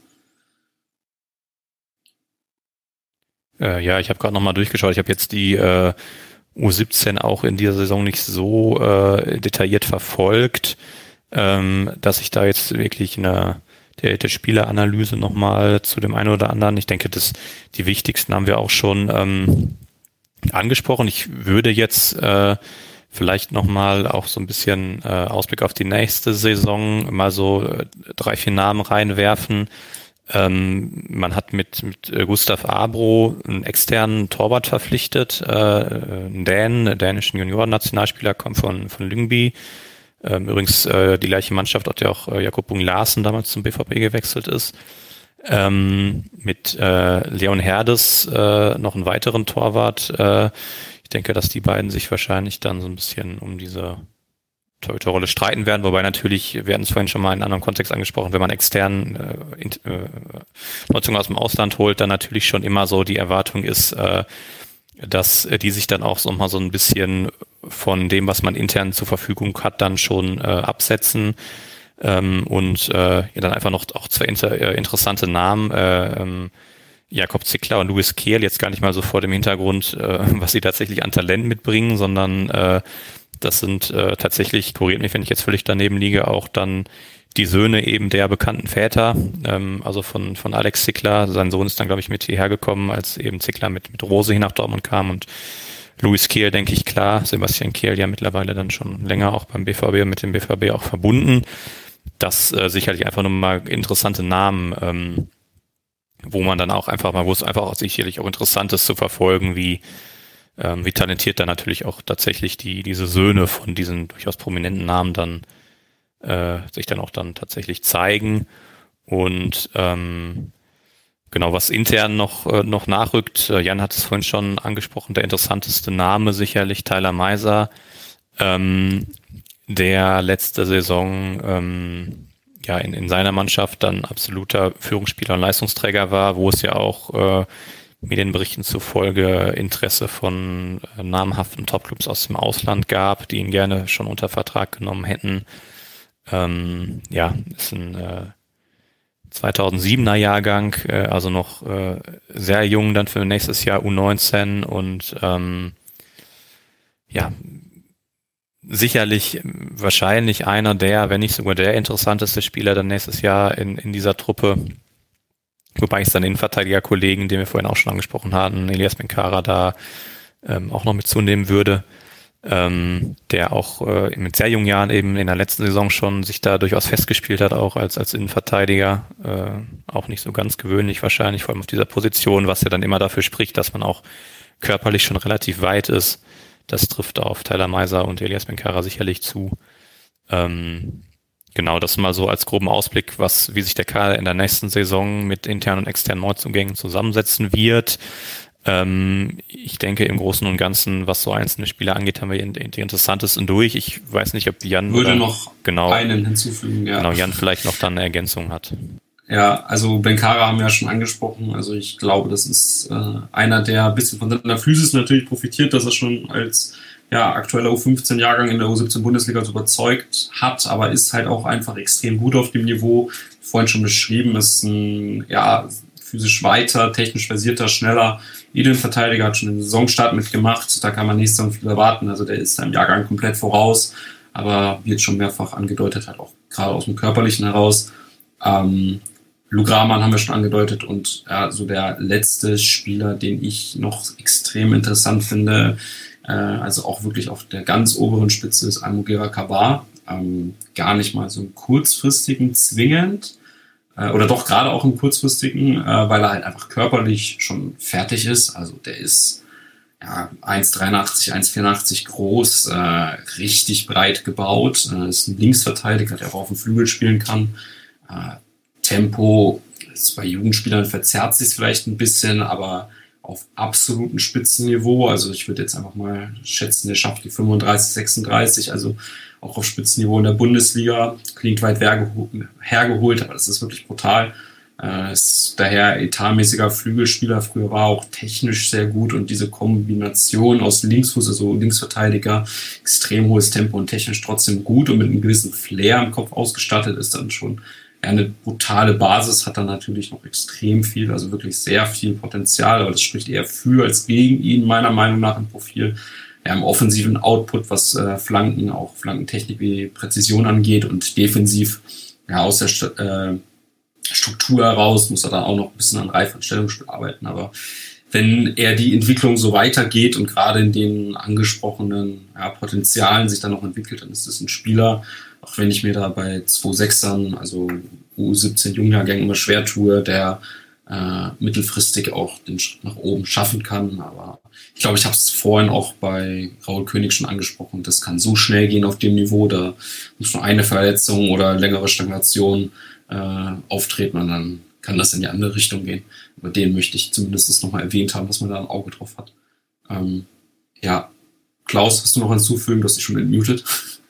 Ähm, nee, ich glaube, Kavar hat wir im letzten Podcast ja auch schon kurz angesprochen. Der hat auch eine relativ stabile Runde gespielt, zumindest in den wenigen Spielen, die die U17 dann letztendlich auch hatte. Ähm, ansonsten ist kein Spieler sonst weiter dabei, der euch durchs Raster gefallen ist. Nee, ich würde eventuell noch außer, also Niklas, hast, hast du noch welche aus der U15 oder soll ich da noch äh, anderthalb Namen nennen? Äh, kannst du gerne machen. Also ich habe die U15 in der, letzten, in der letzten Saison, äh, glaube ich, gar nicht gesehen. Äh, nur so ein bisschen was vielleicht mal angelesen. Von daher ist es vielleicht besser, wenn du da dann du einen tieferen Einblick haben solltest, ja. dann mal so ganz kurz äh, ein, zwei Spiele anschneidest. Ja, also der wahrscheinlich zweitinteressanteste aus der Mannschaft ist äh, Fritz Fleck. Ähm, extrem retardierter äh, Spieler leider. Also der hängt physisch noch ziemlich durch. Äh, ist aber, was ich gehört habe, ich habe ihn ehrlicherweise Stand heute noch nicht gesehen. Ich sehe ihn allerdings äh, übermorgen live beim äh, U15-Turnier in Duisburg. Ähm, aber von dem, was ich gehört habe, ein strategisch unglaublich starker Spieler, der technisch auch auf absolutem Spitzenniveau ist. Also gerade zu Beginn der letzten Saison war der so das heißeste Eisen, wo man äh, ja im Umfeld NRW sogar tatsächlich insgesamt, ähm, wo man vielleicht ein Stück weit auch spekuliert hat, ob er da jetzt noch den ja physischen Entwicklungsschritt macht, der ihm da glaube ich extrem geholfen hätte.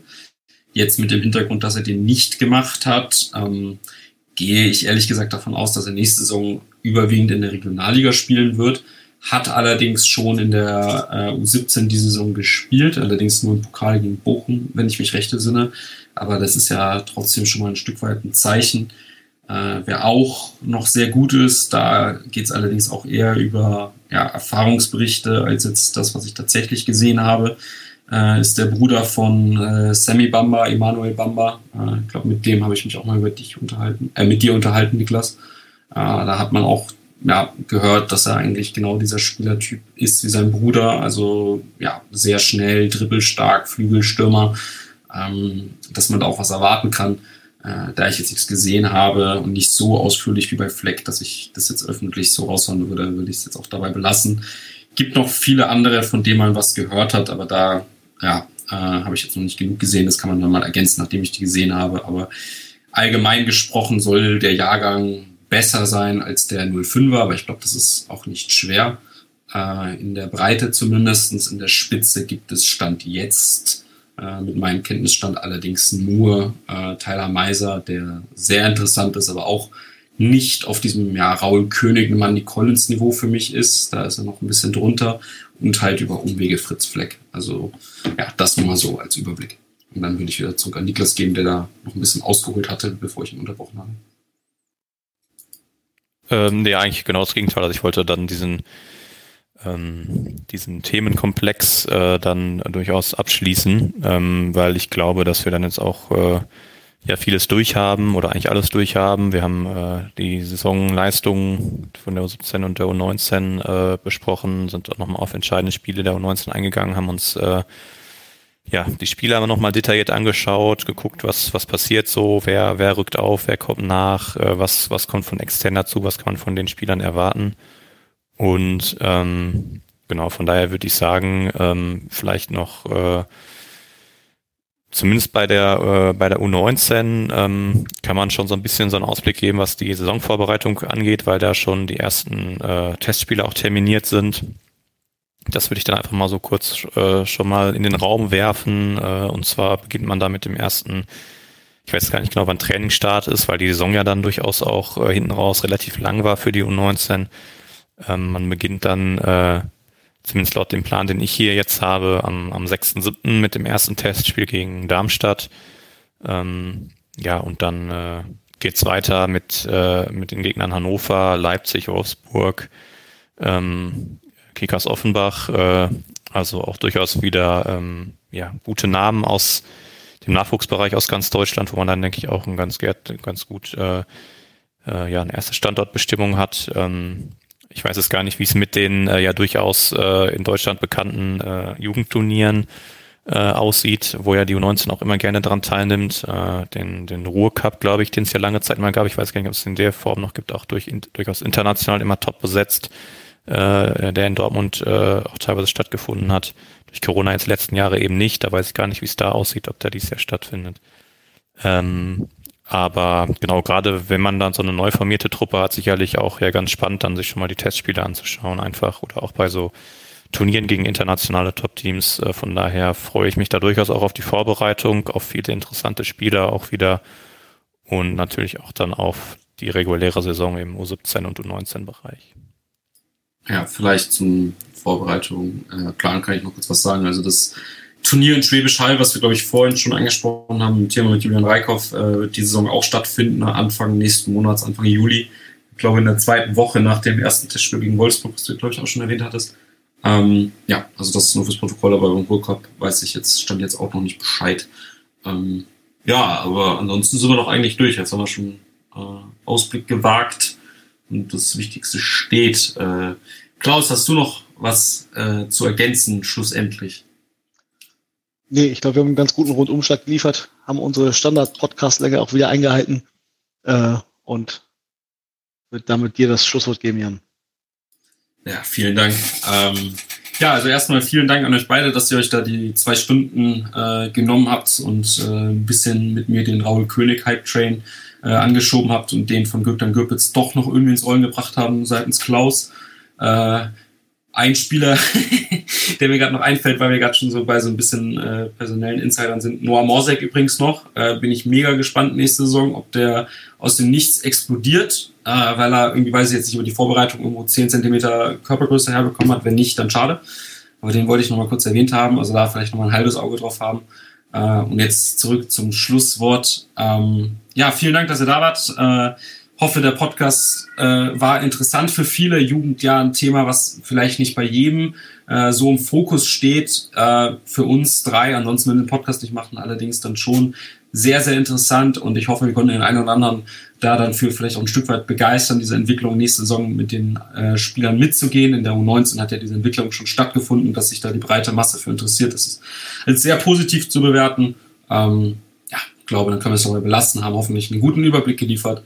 Äh, würde mich freuen, wenn ihr den Podcast bei Spotify, äh, YouTube und Co., wo auch immer ihr ihn hört, gegebenenfalls bewertet, sodass äh, ja der im Ranking besser auftaucht, falls ihr konstruktive Kritik für uns habt. Also wenn ihr der Meinung seid, dass äh, ja, wir hier nur unpassende Kommentare geliefert haben, euch die Länge zu lang war oder die Audio nicht stimmt, lasst uns das gerne wissen. Konstruktive Kritik hilft uns immer dabei, besser zu werden. Ähm, und bedanke mich für das lange Zuhören von insgesamt zwei Stunden fünf. Äh, und würde euch noch einen schönen Sommerurlaub äh, wünschen und hoffe, dass ihr gesund durchkommt. Und dann hören wir uns das nächste Mal beim Schwarzgelb.de Podcast. Auf Wiedersehen. Ciao, ciao.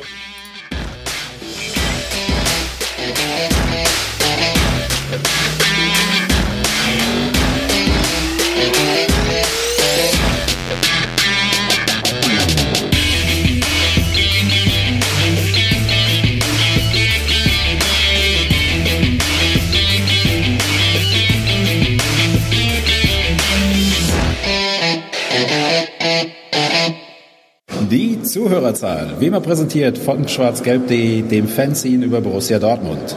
Auf Ohren bedankt sich bei 19.009 Zuhörern ausverkauft.